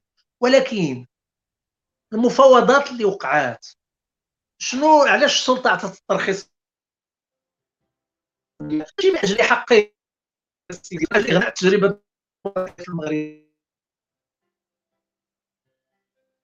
آه، كاين كاين تقطيع بلاتي دكتور خمسي تتسمعني مازال ياك. آه تنسمعك تنسمعك. OK كاين تقطيع عند الأستاذ عصيد إذا نتسناو شوية إذا ممكن يرجع. في نفس الوقت غن ربما نبداو بالطرح بعض الأسئلة. عندي هي واحد واحد الإضافة لهذا اللي تكلم عليه السي أحمد اذا كان ممكن. تفضل عزيزي.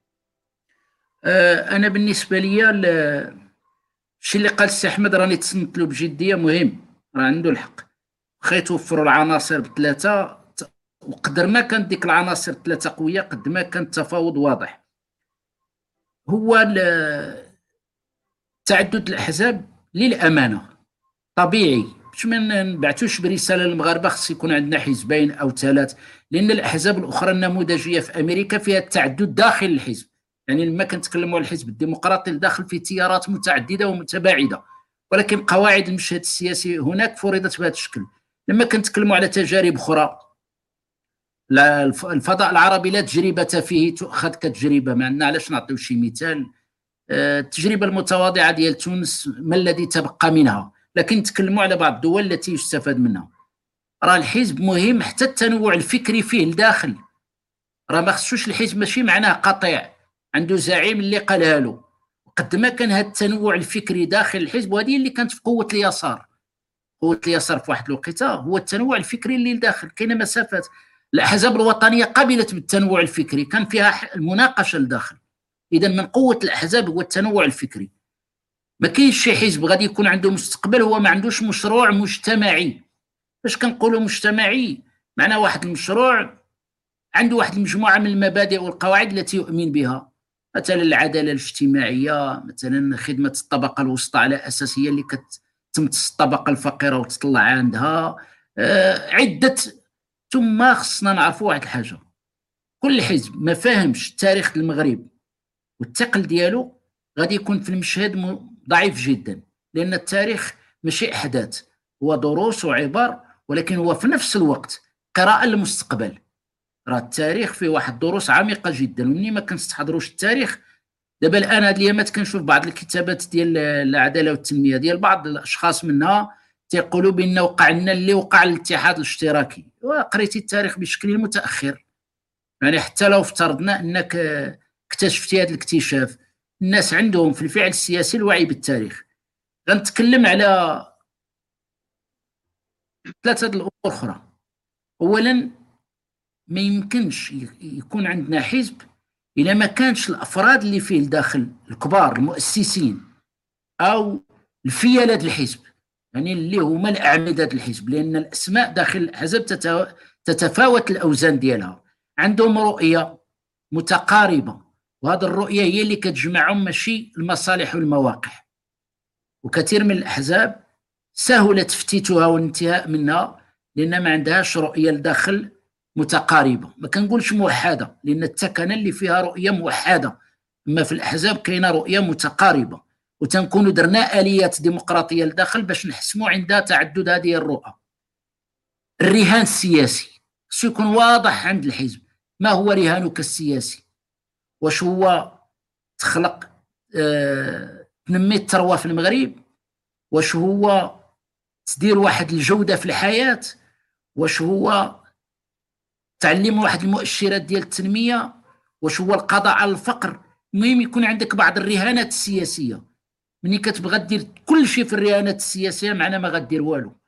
الرهانات السياسية تتكامل. وكيقدر يكون عندك واحد جوج د الرهانات ولا ثلاثة والباقي الآخر تيتحل وتتوصل له بطريقة غير مباشرة. فبعض الأحزاب في دول أخرى في آسيا خداو رهانين أو ثلاثة ولكن بقاو متشبتين بهم. كاين اللي خدا رهان التعليم. قال هذه هي المعركة الكبرى. كل القوى والحركه الوعي السياسي ديالي تتجه في إصلاح التعليم في بلدي. من بعد غادي نلقى الأطباء غنلقى المهندسين غنلقى الأدباء غادي نلقى الفنانين غنلقى الشعراء غنلقى الخبراء. غادي نصلح منظومة التعليم. عنده هذا الرهان وتابت عليه. وحينما تفتش في كل الأدبيات السياسية ديالو تتجه البوصلة إلى رهان التعليم.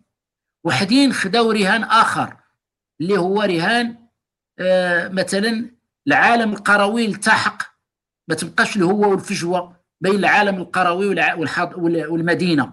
وداروا هذا الرهان هذا خداو هذا الرهان وبقاو. الصين كان عندها رهان غريب جدا هو إيجاد القوت والشغل لكل المجتمع الصيني. نسات مؤقتا الثقافة بل صنعت الثورة الثقافية باش قضت على المثقفين أحيانا. كان عندها هذا الرهان. حنايا الآن لما تسأل ما هو رهانك؟ تيجاوبك بان كل شيء. اولا هذه الفكرة يستحيل تنفيذها وثانيا هذه الفكرة تزعج القصر اللي كتولي أنت البديل لكل شيء. عندك الرهان هنا والرهان هنا والرهان هنا. فرق ما بين مشروع مجتمعي ورهانات سياسية واضحة جدا. لحد الآن الأحزاب تستقطب بما هو رهانك السياسي. كاين اللي الرهان السياسي ديالو هو أنه المنتوج الوطني والصناعة الوطنية تولي رائدة وكتشغل. وكاينة بعض الأحزاب اللي نجحت هي بهذا البرنامج. هذا أمر. الحكامة والشفافية والنزاهة السياسية هذه ما يمكنش نستوردوها وما يمكنش نفكروا على الآخرين. واش حنا مستعدين لها ولا لا؟ حقيقة كنتكلموا على الشفافية والحكامة والنزاهة حينما يتعلق الأمر بأخطاء الأحزاب الأخرى. ولكن ملي كتكون داخل الحزب ديالنا تنحمي وداك الشخص اللي هو محل السؤال وليس بالضرورة يفتي فيه القضاء. في أوروبا مجرد ما تحوم الشبهة حول السياسي تتوقف الأنشطة السياسية ديالو قبل ما يتكلم القضاء مجرد ما دخل لمنطقة الشبهه لأن بالنسبة لهم الحساسية السياسية أعلى من حكم القضاء. حنا عندنا مدان بالقضاء وأنت غادي تشوف الحملة الانتخابية القادمة كم من الأسماء اللي عليها. لعله نتمنى أن التعديل اللي وقع ديال مؤسسة القضاء إنه على الأقل نرتاحوا من هاد الناس اللي هما عليهم شبهة في القضاء. فخصنا نكون واضحين ما يمكنش انت تتكلم على الحكامة وتطالب بها أي طرف كان وعلى النزاهة وعلى الشفافية وهي ما موجوداش عندك بواحد المقدار. وهذا الشيء اللي وقع فيه كثير من الأحزاب اللي علات السقف في هذا الخطاب ومن بعد تبينت بدون ما دير أي مجهود لهدمها سياسيا مجرد ما تثبت أن ما عندهاش حكامة ما فيهاش نزاهة وأن المناصب اللي مروا منها حتى هما مارسوا فيها الريع فتذهب المصداقية السياسية. نرجعوا لمستوى التأطير. سنعرفوا بأن الأحزاب المغربية مصابة بالشيخوخة باستثناء ولكن تو بدات يصيبها الداء عفوا اللي هو حزب العدالة والتنمية. هو أقل شيخوخة ولكن باقي الأحزاب. أنا ما كنفهمش منظومة سياسية وصلت من العقم أن أمين عام ديال الحزب 75 سنة ولا زالت الجماهير والقواعد تطالب ببقائه هذه مسرحية بئيسة. يعني باش نقولوا هذا الخطاب. حزب اللي اللي مضروب بالشيخوخه ما كيمكنش يكون عنده رهان سياسي وما يمكنش. معنى هذا أننا دخلنا في الأمراض الكبرى اللي هي عامل التوريث ويؤسف. يا ليته كان توريثا ايديولوجيا أو فكريا. يعني أنه ورط في الحزب آه الناس اللي عندهم نفس التوافق الفكري معه. بعض الأحيان توريث بيولوجي. يعني معناه الإبن الاب أو الإبن مع البنت. هذا المعنى هذا نسل في الأحزاب. والأصل الاحزاب ترتقى عن هذه العناوين بل هي أرادت أن تخلصنا من دولة النخ الاعيان ودولة آه القبائل. وإذا بتمارس التوريث البيولوجي ماشي حتى التوريث القبلي. يمكن نتكلم على جوج الأمور أخرى عندنا ضعيفين فيها الاحزاب هو عدم استيعاب السياق العالمي. ما كاينش شي حزب دابا الآن غادي يمكن يتكلم على الدولة الحديثة دون سياقها الدولي والرهان ديالها. ملي كنشوف الأحزاب اللي عندنا باستثناء أحزاب اليسار وبعض الاحزاب الليبرالية شنو هي الامتدادات ديال هذه الأحزاب في العلاقات الدبلوماسية خارج التراب الوطني السياسي؟ يعني حزب المسيحي الديمقراطي الأصل كنت كنتظر حزب العدالة والتنميه يكون عنده واحد العلاقات معاه كثيره لخدمة هذه البلاد. هذه أحزاب محدودة في الجغرافية في حدود الجغرافية ديال المغرب. الأحزاب القوة ديالها أحيانا ماشي هي في الأطر وفي النخب وفي القواعد. وانما حتى في العلاقات الدولية لصالح البلد. يعني في قضايا حساسة جدا أحيانا هذه العلاقات السياسية تتوجد هذه الأحزاب مجهولة من طرف الجوار الإقليمي على الأقل إسبانيا وفرنسا وألمانيا وهولندا وبلجيكا. بزاف المشاكل جاتنا بسبب أن هذه الأحزاب ديالنا ما عندهاش أطر تستطيع أن تسافر لهذه الدول وتعرض وجهة النظر ديالنا ولا الفكرة ديالنا إما في قضية وطنية ولا في موقف هنا أو هناك. فالبعد استيعاب المتغيرات العالمية والحضور الإقليمي. ما بغيناش نتكلموا على الحضور الدولي. والدليل أنه لما تيجي عندنا حنا شي سيناتور من شي حزب ولا من شي مكان آخر تتبان القيمة السياسية ديالو. خصها تكون العملية معكوسة. هل لديكم أشخاص من هذا الثقل؟ إنه إلا مشى لديك البلاد يمكن يتسلط عليه الأضواء من طرف الإعلام ويمكن يوقع له حوار ويمكن يستقبل من قادة سياسيين. فالحزب اللي المعركة ديالو فقط داخل الحدود الجغرافية ما استوعبش العالم. والقضية ديال الإعلام. أنا كنت في واحد الوقيتة كيقولوا بعض الناس وكيدعيوا على أنه لا يفتح لهم الإعلام. دابا الآن كاينة واحد الظاهرة ديال العزوف على الإعلام. ولما كيكون العزوف على الإعلام ماشي دائما حضرا ولا لأن هذا الإعلام غادي يزور ولا يتلاعب في في المداخلة لا. لأنه لما غادي تطرح عليه أسئلة محرجة يمكن هو بالنسبة ليه بالحسابات السياسية عوض ما كان غادي يستقطب أكثر غادي ينصرفوا الناس. وبالتالي هذه الأحزاب تفضل التأطير في الظلام واخا كنسميه هو في الضوء ولكن كنسميه في الظلام. هير في المقر هير مستدعي هنا في مناسبة هنا وأحيانا حضور في المقابر أكثر من الحضور في الإعلام. هنا جنازة وهنا جنازة. وهذا تيدل على أنه كاينة بحال اللي غادي نقول واحد المستوى آخر من الضعف السياسي كنا كنتكلموا على المقترحات والآراء دابا حتى المواجهة للإعلام كاينة برامج سياسية بامتياز تجد صعوبة في استقطاب السياسيين باش يجي يحاورك ويدافع على الأفكار ديالو ويناقشك بصراحة وبوضوح ويقول المغاربة اش غادي يقول عبر القناة ديالك؟ يعني انت لما كتطرح سؤال ماشي القصد باش يجاوبك انت. انت الآن كإعلامي وسيط فقط باش يوصل القواعد ولا المختلف معاه. ماشي فقط المؤتلف معاه ولا اللي معاه في الرأي خصو يوصل للمختلف خصو يقترح المعارضة. لاحظنا بأن كاين واحد النوع من الانكماش واحيانا تيفضل يقول لك آه، كتوصل لهذا الضعف انه يؤدي لمقال كتب لي شي مقال اللي لمع وكذا وفقط. بينما الناس عندهم يعني في الدول الديمقراطية العريقة وسائل الإعلام خاصة المسموع الصوت والصورة فيها حضور للسياسيين. باش نسمعوكم ونعرفوكم. هما بعض الأحيان تينصحوا هذوك الناس اللي شارجي كومينيكاسيون المكلفين بالتواصل تيقولوا له إلا مريتي في ذاك البرنامج يمكن نهايتك السياسية. فكاين عزوف. بينما من قبل السبعينات والثمانينات كانت القنوات مغلقة على الفاعل السياسي. الآن رغم أنها ولات مفتوحة ما كايناش واحد الجرأة للمناقشة وللمطارحة السياسية. آه، OK. آه، دكتور الخمسي أستاذ عصيد خصنا ضروري ندوزو لفترة الأسئلة لأن الأسئلة كثيره بزاف ديال المتابعين وإلا جات على خاطر عافاك هشام. OK. اذا سمحتي لي لأن قبيلة ما عملتش تقطع لي تقطع نعم. الارسال وما كملتش بغيت غير نضيف أكيد أكيد. بغيت نضيف لهذا الشيء اللي قال كملوا هذا آه الجو. شكرا. نعم. آه. بغيت غير نضيف واحد المسألة اللي كتشرح بزاف ديال الأمور اللي تكلم عليها سي سي الخمسي. آه تعرفوا بأن قوة الحزب والديمقراطية الداخلية ديالو مرتبطة باستقلالية القرار الحزبي. بمعنى أن الحزب عنده استقلاليه في اتخاذ قراراته في مؤتمره في انتخاب القيادة ديالو وكذلك في التصرف في الحياة السياسية وفي المؤسسات وفي السلوك السياسي. للأسف آه، السلطوية ديال النظام آه، السياسي في بلادنا ضعفات الأحزاب إلى درجة فقدانها استقلالية القرار الحزبي. فقدانها. الأحزاب الوحيدة اللي كتفلت من التحكم في القرار الحزبي هي اللي ما مشاركة شيء في الحكومة وعندها يعني آه، امتداد ضعيف في المجتمع أو عندها قواعد قليلة. مثلا إلى خدينا حزب النهج الديمقراطي ديال اليسار الجذري هو مستقل في قراره الحزبي ولكن السبب هو أنه آه، ماشي مصدر خوف بالنسبة للسلطة. الفيدرالية اليسار الأحزاب ديال فيدرالية اليسار مستقلة في قرار الحزبي ولكن فقط لأن السلطة كتعتبر أنها لا تشكل خطرا لأن ما عندهاش امتداد كبير إلى غير ذلك. ولكن الأحزاب الأخرى في المؤتمرات ديالها تنتظر إشارات باش تعرف شنو غادير مؤتمرات. وهناك زعيم حزب اللي جاه قرار بأن يقدم استقالته. ولما لجأ الحزب ديالو قال لهم راه جاتني أوامر باش نستقل قالوا له نديروا بعدا غير مؤتمر استثنائي باش تستقل فيه. وإذا به كيجيه أمر ثاني بأنه خصو يستقل في هذيك اللحظة. ماشي في أي مؤتمر وما كاينش انتظار مؤتمر. فاستقل. أه لاحظوا بأنه أه السي الخمسي تكلم قبيلة على تنازلات ديال الأحزاب. على صلاحيات حتى في الدستور.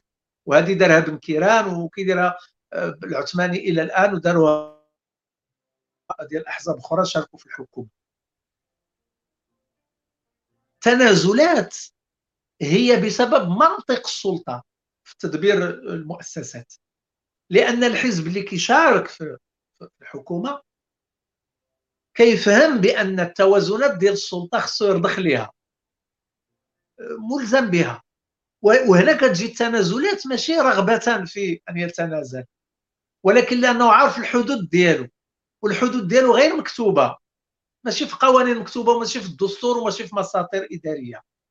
بل هو في التقليد المخزني ما يسمى بالقواعد المرعية أو آه، التقاليد المرعية. كاين أمور كيفهمها الزعيم السياسي كيفهمها آه، أنها داخلة في منطق السلطة. وكيلتزم بحدود معينه لما ما كيلتزمش بديك الحدود كيتعاقب.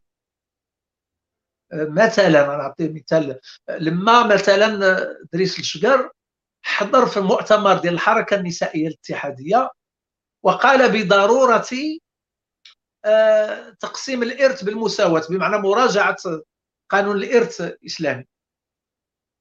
عوقب مباشرة فيما بعد بوسائل متعددة منها تسليط يعني الإرهابيين عليه بتهديده بالقتل وكذا ومنها أيضا يعني عقوبات أخرى اللي تم تحجيمه فيها.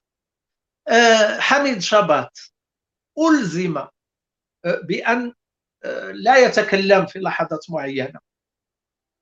ونفس الشيء وقع لبن كيران في 2016 لما حاول أن يشكل حكومة جميع الشروط اللي تخلقت من حوله يستحيل بها تشكيل حكومة وهناك قيادات حزبية وزعماء أحزاب اللي تصرفوا في ذاك الوقت باش ما يديرش بن كيران الحكومة. اذا منطق السلطان هو المهيمن. فالأحزاب ضعيفة نعم ولكن لا تتحمل وحدها مسؤولية ضعفها. نعم تتحمل جزء من المسؤوليه ولكن المسؤولية الكبيرة تقع على آه، عاتق النظام. آه، يعني آه، ما يتعلق بالحضور في الإعلام. أنا نعطيكم غير معطيات ديال 2020 خلال الفترة ديال الطوارئ الصحية والحجر الصحي تم تحجيم الزعماء السياسيين باش ما يهضروش. ماشي ما بغاوش. واش كاين شي زعيم سياسي آه، كاين خطر دو وباء كيهدد بلادو ما غيتكلمش يأطر المواطنين. راه بغاو يأطروا. ولكن السلطة سحبت الجميع باش كل ما يتم تدبيره ضد الوباء يتسمى بجهة معينة فقط. ولهذا أنا تلاقيت بزعماء أحزاب سياسية وفي المكاتب ديالهم وقلت لهم علاش ما تحرك كذا؟ قال لك أودي راه ما يمكنش لنا نتحركوا لأن ألزمنا بهذا بهذا السلوك. إذا عندنا واحد الحياة السياسيه فيها القطب الوحيد فيها هيمنة القطب الوحيد والواحد. وهذه الحياة اللي فيها قطب واحد ما فيهاش تنافسية حقيقية وما فيهاش استقلاليه القرار الحزبي وما فيهاش قيادات وزعامات كول يعني كتشعر ب... ب... بأنها كتكلم بطلاقة وبدون خوف وبدون إحراج. ومن هنا الهروب من وسائل الإعلام. يعني الزعيم السياسي ولا كيخاف أنه يخسر كل شيء إلا تكلم وجاوب على أسئلة كيخاف يرتكب شي خطأ لأنه مراقب بإفراط. هنا يعني ولات عندنا كل شيء محسوب بحسابات السلطة ولاو الناس كيخافوا. اللي بغى الحرية ديالو ما يدخلش في المعترك السياسي. يبقى في المجتمع المدني ويبقى على برا ويتكسب ويتكلم كيف بغى. ولكن يدخل المعترك السياسي خصو ما يسمى بواجب التحفظ. واجب التحفظ كاين في كاع الدول. ولكن بقواعد. إحنا عندنا واجب التحفظ كيتولي خنق. ديال الفاعل السياسي.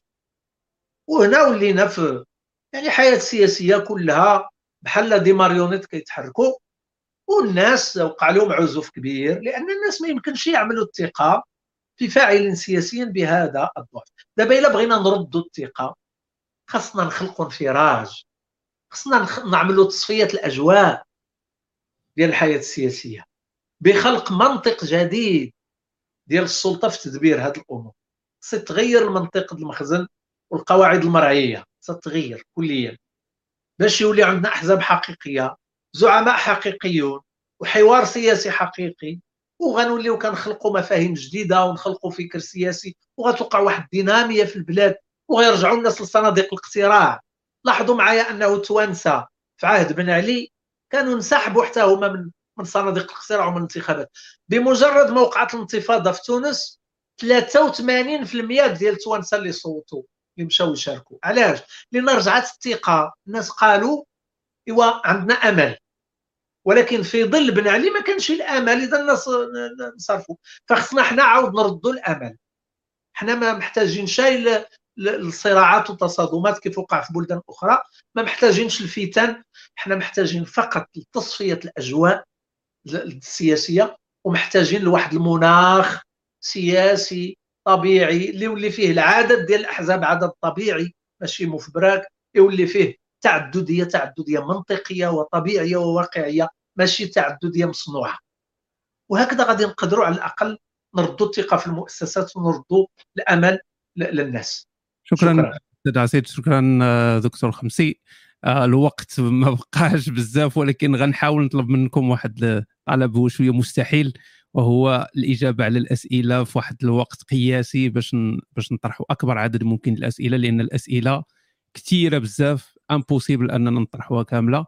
آه، السؤال للموجه للدكتور الخمسي بعد فشل تجربة اليسار آه، بقدرة قادر آه، تبعتها تبعتها تجربة الإسلاميين اللي كنعرفوا جميعا الظروف اللي مكنتها باش توصل للحكومة. في نظرك ما هو البديل المقبل في المشهد السياسي. هو كون عندي البديل عرفتي بشحال غنعرضو كثمن لأن الشاري موجود باش نكونوا واقعيين. آه، في السياسة ما كاينش أشياء مصنوعة قابلة للبيع جاهزه للباس أنا تنظن بأن اللي مطلوب هو نوفروا شروط مشهد سياسي آخر. اللي مطلوب هو توفير واحد الشروط. لأن العقل الرياضي كيقول لك وضع مجموعة من المسلمات هو الذي يسهل على بناء البراهين. حتى الناس اللي كيشتغلوا في الفلسفة كيعرفوها. طبيعة المسلمات مازال ما حددناهاش في هذه البلاد. شنو هي المسلمات اللي نقولوا هذه ما نرجعوش نناقشوها. مثلا تنقولوا الملكية وقع عليها إجماع. ما بقى دابا حتى حزب ينازع الأمر في هذا الجانب. ولكن كاينة مساحة كبيرة كيخصنا نبنيوها كاملين. واش باغن فعلا ديمقراطية اللي تنتج لنا عقول اللي تأثر المجتمع اللي نستطيعوا ندبروا فيه السلم الاجتماعي؟ واش الغلايا اللي في الشارع لصالح شي واحد؟ راه كنتكلموا على التعاقد راه مئة ألف غدا قطاع آخر بعد غدا قطاع آخر قطاع التعليم العالي الذي أنتمي إليه الآن فيه غليان غليان نخب أنا داخل في مجموعات راه السقف عالي في الحوار كاينة مسافه فجوه كبيره ما كاينش تقارب. بمعنى أننا كما شار عصيد نحن لا نريد فتنا. نحن نريد فعلا ديمقراطية حقيقية. لأن من غير ديمقراطية حقيقة حقيقية هذا الفراغ غادي يستافدوا منه الناس اللي عندهم أفكار متطرفة. قد نوفر الشروط تاريخية باش يتقواو هاد الناس. لأن لما ما تيكونش عندك تدبير بالأفكار تدبير بالمشاريع غيولي عندك تدبير بالاصطدام والاصطدام المضاد. تخصنا الدولة الحديثه ماكس فيبر كيتكلم عليها على أنه دولة أمنية بامتياز والأمن دابا الآن توسع المفهوم ديالو. تنتكلموا على الأمن الغذائي وتنتكلموا على الأمن الإعلامي والأمن الروحي والأمن السياسي. معناه ما بقاش عندنا مفهوم الأمن الضيق اللي ذاك الدولة التي تحتكر كل شيء وتخشى من كل شيء وتحسب لكل شيء.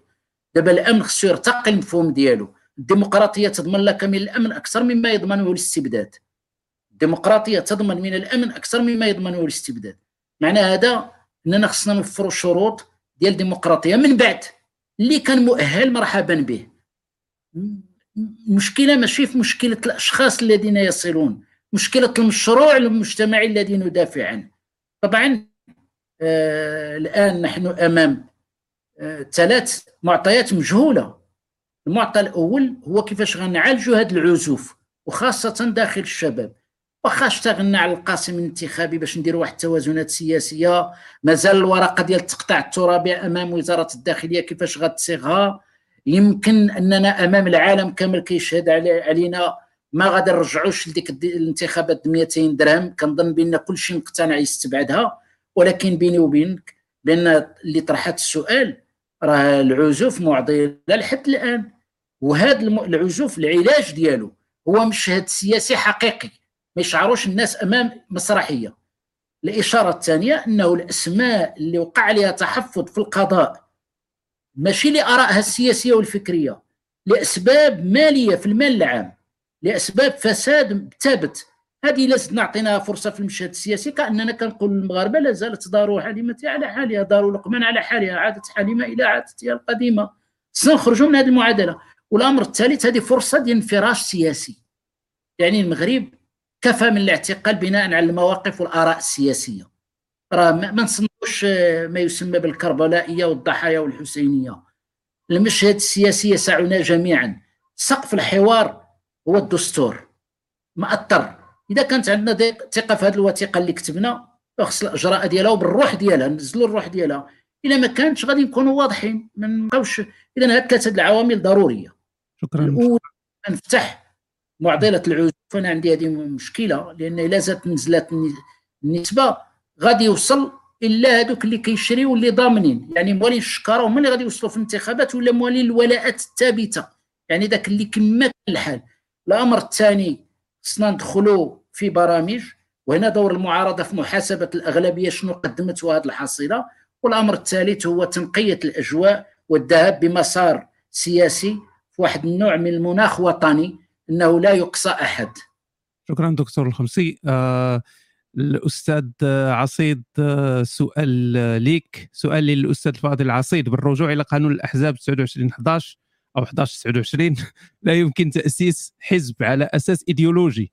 ألا ترى أستاذي الفاضل أن حزب العدالة والتنمية هو حزب غير قانوني لمرجعيته الدينية وبالتالي وجوب وجب وجوب حله. كنعتقد أن في طرح السؤال هناك خطأ ماشي على أساس إيديولوجي آه، كل الأحزاب عندها إيديولوجيا. القانون المغربي كيقول أنه ما يمكنش تأسس حزب لا على أساس دين أو عرق أو لغة. آه، يعني ما يكونش عندنا حزب ديني ولا حزب عرقي ولا حزب اللي مؤسس على أساس لغة معينة وكذا. ف بطبيعة الحال حزب العدالة والتنمية هو حزب إخواني بتوجه وهو حزب قائم على أساس كيسميه هو المرجعية الإسلامية آه، في الوثائق ديالو. ولكن وهذا هو اللي تقطع الكلام ديالي قبيلة ملي كنت كنتكلم يعني الترخيص للعدالة والتنمية كان بحسابات ديال السلطة. ما كانش فقط من أجل احترام التعددية السياسية واحترام الحق في المشاركة ديال الإسلاميين ولكن كان لأن السلطة بغت توازنات معينة مع أطراف أخرى. وخلقت هذا يعني اعطت الترخيص للحزب الإسلامي لكي توازن به ولكن في 2011 شنو وقع؟ بن كيران والجماعة ديالو اعتقدوا أنهم ممكن يتجاوزوا الخطوط الحمراء اللي متفقين فيها ومتعاقدين فيها مع السلطة ف آه، خلال الخمس سنوات ديال الولايات بن كيران وقعت أشياء اللي كانت أخطاء عوقب عليها بن كيران سنة 2016 لأنه أبعد من رئاسة الحكومة وبقى العدالة والتنمية في الحكومة ولكن بتحجيم أكثر من خمس سنوات السابقه بمعنى العدالة والتنمية ديال الخمس سنين الأولى راه ماشي هو العدالة والتنمية ديال الخمس سنين الثانية. وإلا نجح عاود العدالة والتنمية في ولاية ثالثة راه حتى إلا كان في الحكومة غادي يكون أضعف بكثير من الولاية الأولى والثانية. ف بالنسبة يعني ولهذا لما سالته قبيلة طرحت للدكتور السي الخمسي آه، شنو هو البديل فعلا البديل غير غير موجود الآن. ما كاينش واحد القوة سياسية اجتماعية اللي يعني كتشكل رهان مهم بالنسبة للانتخابات المقبلة. الأحزاب ضعيفة العدالة والتنمية يمكن له يحافظ على واحد النسبة من الكتلة الناخبة الحالية. ما غاديش يجيب مليون ونص مازال غادي يفقد واحد 600 ولا 500 ألف ولكن يمكن يجيب مليون. إلا جاب مليون أو مليون و100 يقدر يبقى هو الأول. يقدر يبقى هو الأول. فهذا كيعني أنه ما كاينش بديل. يعني الحزب اللي ممكن يجي الأول في الانتخابات الجاية آه ماشي هو بديل لأنه فشل جوج فشل في جوج الولايات. آه فإذا نقدروا نقولوا في الحقيقة ما وضحش لنا بديل آه, كبير في المرحلة الحالية. بالنسبة واضح. OK. كاين شوية انقطاع آه، أستاذ عصيد. آه آه OK. آه ندوزو السؤال الدكتور الخمسي. هو ما موقفكم من البرلماني من الملكية البرلمانية؟ الموقف الشخصي لا يغني شيء. هو السياق السياسي اللي غادي يوصلنا لأي خيار. حتى ولو قلنا الملكية البرلمانية معنى الملك يسود ولا يحكم آه، عدة معادلات ما غادي تكونش محلولة. آه، باش نكونوا واضحين. عندنا واحد سبعة المعادلات محرجة في المغرب ولحد الآن الخيار اللي درناه هو اللي ضمنها. أنا تنعبر على رأيي من باب الفكر والثقافة ليس من باب الانتماء السياسي المحض لحزب ضد حزب أو ليه اولا عندنا الملكية حلت لنا المشكلة ديال الدين إمارة المؤمنين. لأن هذا الحقل هذا هو حقل يمكن تبني به ويمكن تريب به. يمكن تخلق به السلم الاجتماعي العميق والروحي ويمكن تصنع به حرب أهلية. وبالتالي الملكية مخرجة من المعادلة السياسية. هذا مكسب. كثير من يعتقد لماذا لا يكون الشأن الديني هو شأن حوار. في التجربة التاريخية ديال دول العالم الإسلامي حينما يكثر الحديث حول الدين ويتنازع فيه غالبا ما تسيل الدماء وتفتت الأوطان. والخليج راه نموذج لا داعي باش نذكر. العراق سوريا اليمن كلها العناوين ديالها في الأصل عناوين دينية. السبب الثاني هو لحد الآن يعني تاريخيا بالملكية كنفتحوا أو على الأقل كنحلوا المعضلة بين المدني والعسكري بين حامل السلاح ومن لا يحمل السلاح. ولذا كنقولوا القوات المسلحة الملكية. لأن في مؤسسات أخرين استطاعوا عبر التاريخ يبنيوا النسق ديالهم. المغرب استطاع يبني هذا النسق بتعثرات وبمحاولات. باش عاد استطعنا نبنيو يعني العلاقة بين حامل السلاح وغير حامل السلاح؟ لأن ملي تنكونوا مدنيين وتنفكروا تيكون عندنا واحد التفكير أحيانا منفصل عن الواقع. خصنا نربطوه بالواقع. في المؤسسة العسكرية استطاع المغرب يخرج من المعادلة السياسية المباشرة. وهذا راه مكسب. في دول راه الحوار يكون تحت البندقية أو مباشرة المؤسسة العسكرية هي التي تمارس السياسة وتولي الجميع كامل غير أتباع. حنا في البروتوكول ديال الدولة والمدى العسكري وراء المدني. شوفوا في كل المشاهد ديال الدولة. معناه أننا أمام دولة مدنية. هذا الأمر الثاني. الأمر الثالث نحتاج التحكيم. قضية البرلمانية الملكية راه ماشي عنوان واحد. باش نقولوا غادي نمشيو. اي مضمون؟ تنعتقد بأن باش نكونوا واقعيين وفعالين المعركة الآن هي في احزاب قوية لصالح الملكية بواحد المعنى. لأن أحزاب ملي كتكون عندها برامج ملي كتكون عندها مقترحات راه كتكون البلاد نيت. راه على الأقل كتساهم في ثلاثة. تتساهم في السلم الاجتماعي والاستقرار. لأن أحزاب قوية هي اللي تضمن لك السلم والاستقرار ماشي الأحزاب الضعيفة. الأحزاب الضعيفة راه تزيد لها شاشة المشهد. كتكون تتساهم في المشروع الوطني. لأن أحيانا نحتاج إلى التراكم من الأحزاب باش يوقع الاحتشاد من الملكية. شنو هو الاحتجاج؟ هو التعبئة العامة. ولكن لما كتكون الأحزاب ديال البرامج قوية وكتدفعنا في واحد الاتجاه والمسار.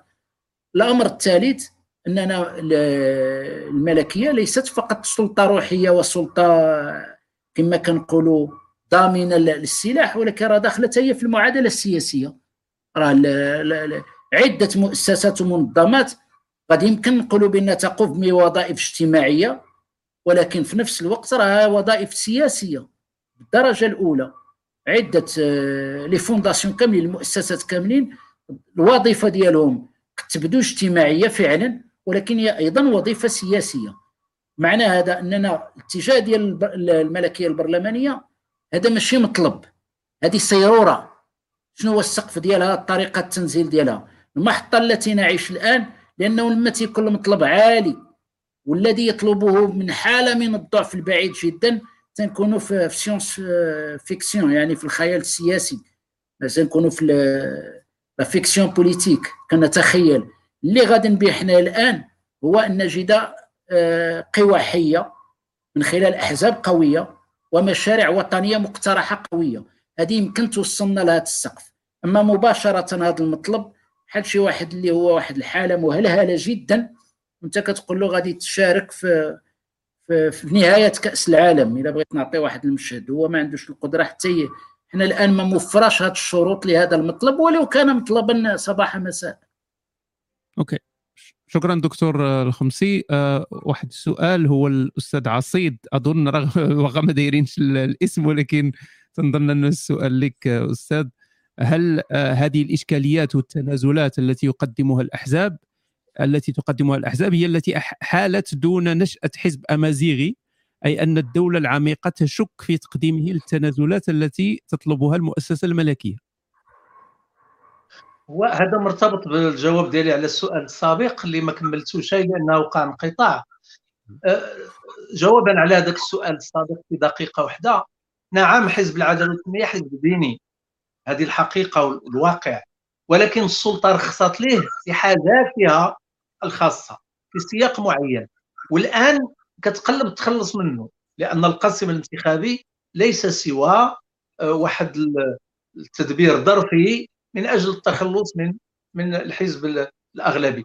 القصة ديال الحزب الديمقراطي الأمازيغي كتبين الخطأ اللي وقع في العدالة والتنميه علاش؟ لأن تم حل الحزب من طرف داخلية في المحكمة لأنه حزب عرقي وأنه حزب يقوم على أساس اللغة بمعنى كيتعارض مع القانون الأحزاب. ولكن راه نفس القانون اللي طبقناه على العدالة والتنمية راه راه ما ما خصش يترخص له في الأصل. حنا ماشي دابا كنقولوا أن يحل الحزب لأنه واقع لأنه كاين. ولكن الترخيص ليه أصلا؟ آه، وهما عارفين أنه حزب سياسي. كان لغرض في نفس يعقوب في نفس السلطة. الآن إلى حزب كيتسمى حزب أمازيغي. شنو المقصود بحزب أمازيغي؟ هل هو أنه قائم على أساس انتماء لعرق معين أو انتماء للغة معينة؟ في هذه الحالة غادي يطبقوا عليه القانون. أنا في اعتقادي الحزب ما خصوش يتسمى لا بحزب إسلامي ولا حزب أمازيغي ولا حزب عربي ولا حزب يهودي. الحزب خصو ياخذ سمية محايدة في السياسة. مثلا ملي كتقول الاتحاد الاشتراكي هذه تسمية سياسية. ما ما دخل لا في عرق ولا في في أي في في لغة ولا في كذا. لما كتقول الحزب الوطني الديمقراطي آه، تسميه هكذا. فالغلط اللي وقع بالنسبة لهذوك اللي داروا الحزب الديمقراطي الأمازيغي هو أنهم أطلقوا عليه الحزب الأمازيغي. ف من بين التبريرات اللي عطاو مثلا كيقول لك في العراق كاين الحزب الكردستاني. الحزب الكردستاني هو جواب على حزب البعث العربي الاشتراكي بمعنى القومية العربية هي اللي خلقت القومية الكردية. وبما أنه كاين حزب كيتسمى العربي دار حزب كيتسمى الكردي أو الكردستاني. حنا ما عندناش حزب في المغرب كيتسمى حزب عربي. وتكون القومية العربية إيديولوجية. يا الحزب يساري مثلا أو كذا. ولكن في التسمية لا يجوز أنك تعطي الحزب معين تسمية تنسبه إلى عرق أو لغة أو دين معين. أعتقد أن هذا كان هو السبب في حل الحزب المعني بالأمر. ولكن في رأيي كذلك هو أن الفاعلون في القضية الأمازيغية في الغالب في الغالب ما كيشعروش بالحاجة إلى تأسيس حزب سياسي. هناك أقلية عندها رغبة في في أن تتحزب وراهم الآن واحد العدد فيهم دخل الاحزاب السياسيه اللي كاينة أه، ما قدروش يديروا حزب خاص ولكن دخلوا في الأحزاب يعني متواجدة وقائمة. هذا خيار ديالهم من حقهم بطبيعة الحال. ولكن بكل صدق في الحركة الأمازيغية التوجه نحو يعني تأسيس إطار سياسي خاص ضعيف القناعة يعني ضعيفة بهذه المسألة ولهذا لم تنجح إلى الآن. واللي اسسوا الجبهة السياسية الأمازيغية دخلوا الآن في الأحزاب المتواجدة فيهم اللي دخل في التجمع الوطني الاحرار فيهم اللي دخل في الحركة الشعبية ولكن ما قدروش يعملوا حزب قائم الذات. ربما لأنه لا توجد حاجة اجتماعية إلى تأسيسه. شكرا أستاذ عصيد. آخر سؤال للدكتور سي هشام نعم. سي هشام واحد 30 ثانية الاضافه للشيء اللي قال السي عصيد. آه تفضل. أنا غنحط أنا نطرح السؤال ودير الإضافة ومن بعد. آه السؤال القصير هو سؤال الدكتور الخمسي. ألا تتفق معي أن الدولة هي التي ضعفت من دور الأحزاب السياسية؟ تفضل دير 30 ثانية ومن بعد. آه الشيء اللي شار له السي عصيد ثبت عندنا في الدستور في المقدمة في الهوية المغربية. لما ذكر الروافد بغى يبين بأن خصها تخرج من المعادلة السياسية. لما قال الهوية المغربية الروافد ديالها إسلامية عربية أمازيغية أندلسية حسانية يهودية إفريقية متوسطية. بحال اللي بغى يخرج؟ يعني مباشرة إن هذا المشترك ديالنا ندافع عنه جميعا. ما يمكنش واحد الحزب اللي يرفع. ومن جملتها لأن المشكلة اللي وقعت للعدالة والتنمية لحد الآن آه، مما يطالبهم كثير من المغاربة. ويمكن حتى اللي صوتوا عليهم. إنهم تيقولوا لهم لحد الآن ما واضحاش المسافة بينكم وبين الإصلاح والتوحيد. ما بين جماعة العنوان ديالها واضح هو وعظي ارشادي ديني وما بين مؤسسة سياسية لجميع المغاربة. هذه يعني كي كنقولوا من 2011 ل 2021 لا يوجد. هو حقيقة عندهم عدة تصريحات يقولوا بأن رحنا فاصلين ولكن هذا الشيء ما ثبت لا اجرائيا كاين بعض الأشخاص هما في الحزب وفي الجماعة ولا مكتوب. ما كايناش أمامنا وثائق اللي كتبين بأي تصور ووفق أي خلفية كاينة مسافة. وبالتالي راه غير الظرف التاريخي اللي سمح بهذا الوجود كما اشار السي أحمد لأنه كان واحد الظرف في إطار واحد التوازنات. أنا نقول آه، هو من السهل باش نقولوا بأن آه، الأحزاب يتم إضعافها. ولكن ألا توفر هذه الأحزاب شروط إضعافها؟ ألا تنشأ أصلا ضعيفة؟ الحزب اللي كيطرد النخب. فاش كنقول كيطرد ماشي عملية ديال شد الناس من يديهم وطردهم. تيخلق مناخ إن النخب المثقفة لا تشعر لا بالتعاطف ولا بالحوار ولا بالدفاع لأن ماشي ضروري تكون عندي بطاقة ديال واحد الحزب باش نقول أنا يتجاوب مع بعض أفكاري وبعض آرائي واسانده حزب إلا بغى يكون تقوي ماشي فقط كيمشي يبحث على اللي عندهم الشكارة اللي غادي يربحوه في واحد الدائرة. هذا هو المنطق اللي ساكن كثير من الأحزاب. تيقول هذاك السيد واش إلا عطيناه التسكيه غادي يجيب لنا المقعد. طبعا الفكر الاستعجالي تيفكر هكا ولكن الفكر اللي هو مبني على حقيقة الديمقراطية والمنطق تيقول هاد الأشخاص واش غادي يمكن يعطيونا قوة في المشروع الذي ندافع عنه؟ بمعنى أن ضعف الأحزاب من طريقة استقطابها للنخب. فلما كتكون طارده النخب كيكون هذا واحد من نقط الضعف. نقطه الضعف الثاني هو أن هذه الأحزاب لا تعبر في لحظات معينة عن مواقفها بوضوح. وحتى في القضايا السياسية اليومية المعيشة أنت عندك الشارع تيغلي في الرباط. حراك كبير حول الأساتذة والتعاقد. تتلقى القيادات ديال الأحزاب لا تدلي بأي رأي. واش مع اللي دايرين الإضراب ولا ماشي معاهم؟ كيف تتصور حل لهذا؟ إذا حزب اللي كيغيب في هذه اللحظات وقس على ذلك بعدة محطات المواطن العادي كيقول كينتظر تيقول وفين صوت الأحزاب؟ يمكن ماشي كل شيء معطي فيه متى تتكلم متى لا تتكلم ولكن كنظن بأنه حينما تغيب الأحزاب في عدة محطات هي كتكون في حد ذاتها اختارت الضعف ديالها.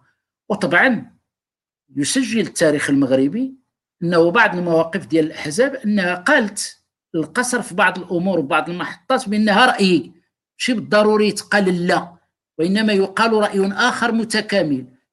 هذه الأحزاب ما عندهاش هذا الاستعداد لا الفكري ولا النفسي إنها تبدي آراء في قضايا معينة. بل أحيانا نجد بأنه الخطابات الملكية السقف ديالها عالي جدا مما ننتظره من الأحزاب.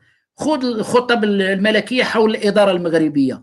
الشيء اللي قالت في الإدارة المغربية من الأمراض ديالها من الأعطاب اللي فيها من العرقلة التنمية اللي فيها من الفساد الإداري اللي فيها والخطب هي أمامنا سهلة. يمكن الانسان يكتب جوجل. ويطلع الخطب ويشوف النصوص ديالها والمضمون ديالها. بل حتى الفساد السياسي ملي تيولي السقف الأعلى للنقد ورد في الخطب الملكية والأحزاب دونه وأنا تنظن بأن ما كاينش شي ضعف أكثر من هذا. كاين واحد عدم الوعي بالمهمة السياسية لأن الحزب اللي كيسكنوه فكرة المحافظة على المقعد ولا البحث على الأغلبية عمره ما غتكون عنده إرادة على يعبر على حقيقة ما يحتاجه المغاربة. فاش كيبغى يعبر كيدخل واحد المعادلات كثيره في الحسابات. وحنا عندنا في الرياضيات إذا كثرتي الإكراهات قد تذهب إلى المجموعة الفارغة كحل. لأن ملي كتكثر الإكراهات وكتقول خصني نرد البال من هذه ومن هذه ومن هذه ومن هذه تيولي في الأخر السكات حسن. لأن تهاجم حتى وحدة ما باغي يتكلم فيها. هذا عندنا منطق. أنت ملي كتكون رد البال على نتيجه الانتخابات وخاصة دابا ملي كندخلوا لهذا الموسم ديال بقايا ثلاث شهور ما كاين غير حسن السلوك وحسن السيرة والآداب العامة والآداب السلطانية كلشي مشى يقرأ هاد الأيامات يراجعها وكيفاش يتصرف. ما كيبقاش في المشهد السياسي أي حوار وأي مناقشة. ملي كتولي أنت مسكون ما عندك عندك تخسر هذه الانتخابات. بل أحيانا الأحزاب تعاقب من يخرج على القاعدة بشي تصريح ما. ما تتوليش عندك حياة سياسية. اذا أنا لا داعي باش نبحث على من يضعف هذه الأحزاب. قبل ما نجاوب على هذا السؤال نشوف واش هذه الأحزاب استغرقت من الجهد العقلي والنفسي والفكري والسياسي ما يجعلها قوية قبل ما نتكلموا على شي طرف ضعفها. وأنا كنقول يعني المشهد السياسي الآن يعني هذا الحوار الذي نناقشه أنا والسي أحمد عاصيد لو كان معنا دابا طرف ثالث سياسي شنو اللي غيكون كعيب؟ ما يكون والو. ولكن مع ذلك هم يتجنبون الحوار بهذا السقف. تندخلوا في واحد ويمكن نقول بأن أحيانا هذه الأحزاب تفقد من المصداقية. ماشي بسبب عوامل إضعافها بسبب البحث.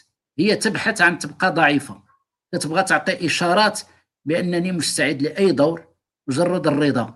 بينما وهذه أحزاب لا تقدم المغرب كثيرا. لأن اللي غادي يقدم المغرب المغرب عنده مشاكل اجتماعية عنده مشاكل اقتصادية عنده مكتسبات غادي في واحد المسار. ولكن هذا الحوار اللي هو مستقل اللي فيه مقترحات هو اللي كيعطي الشرعية للأحزاب هو اللي كيحميها من الضعف. الناس ما كتجيش وكتنصرف.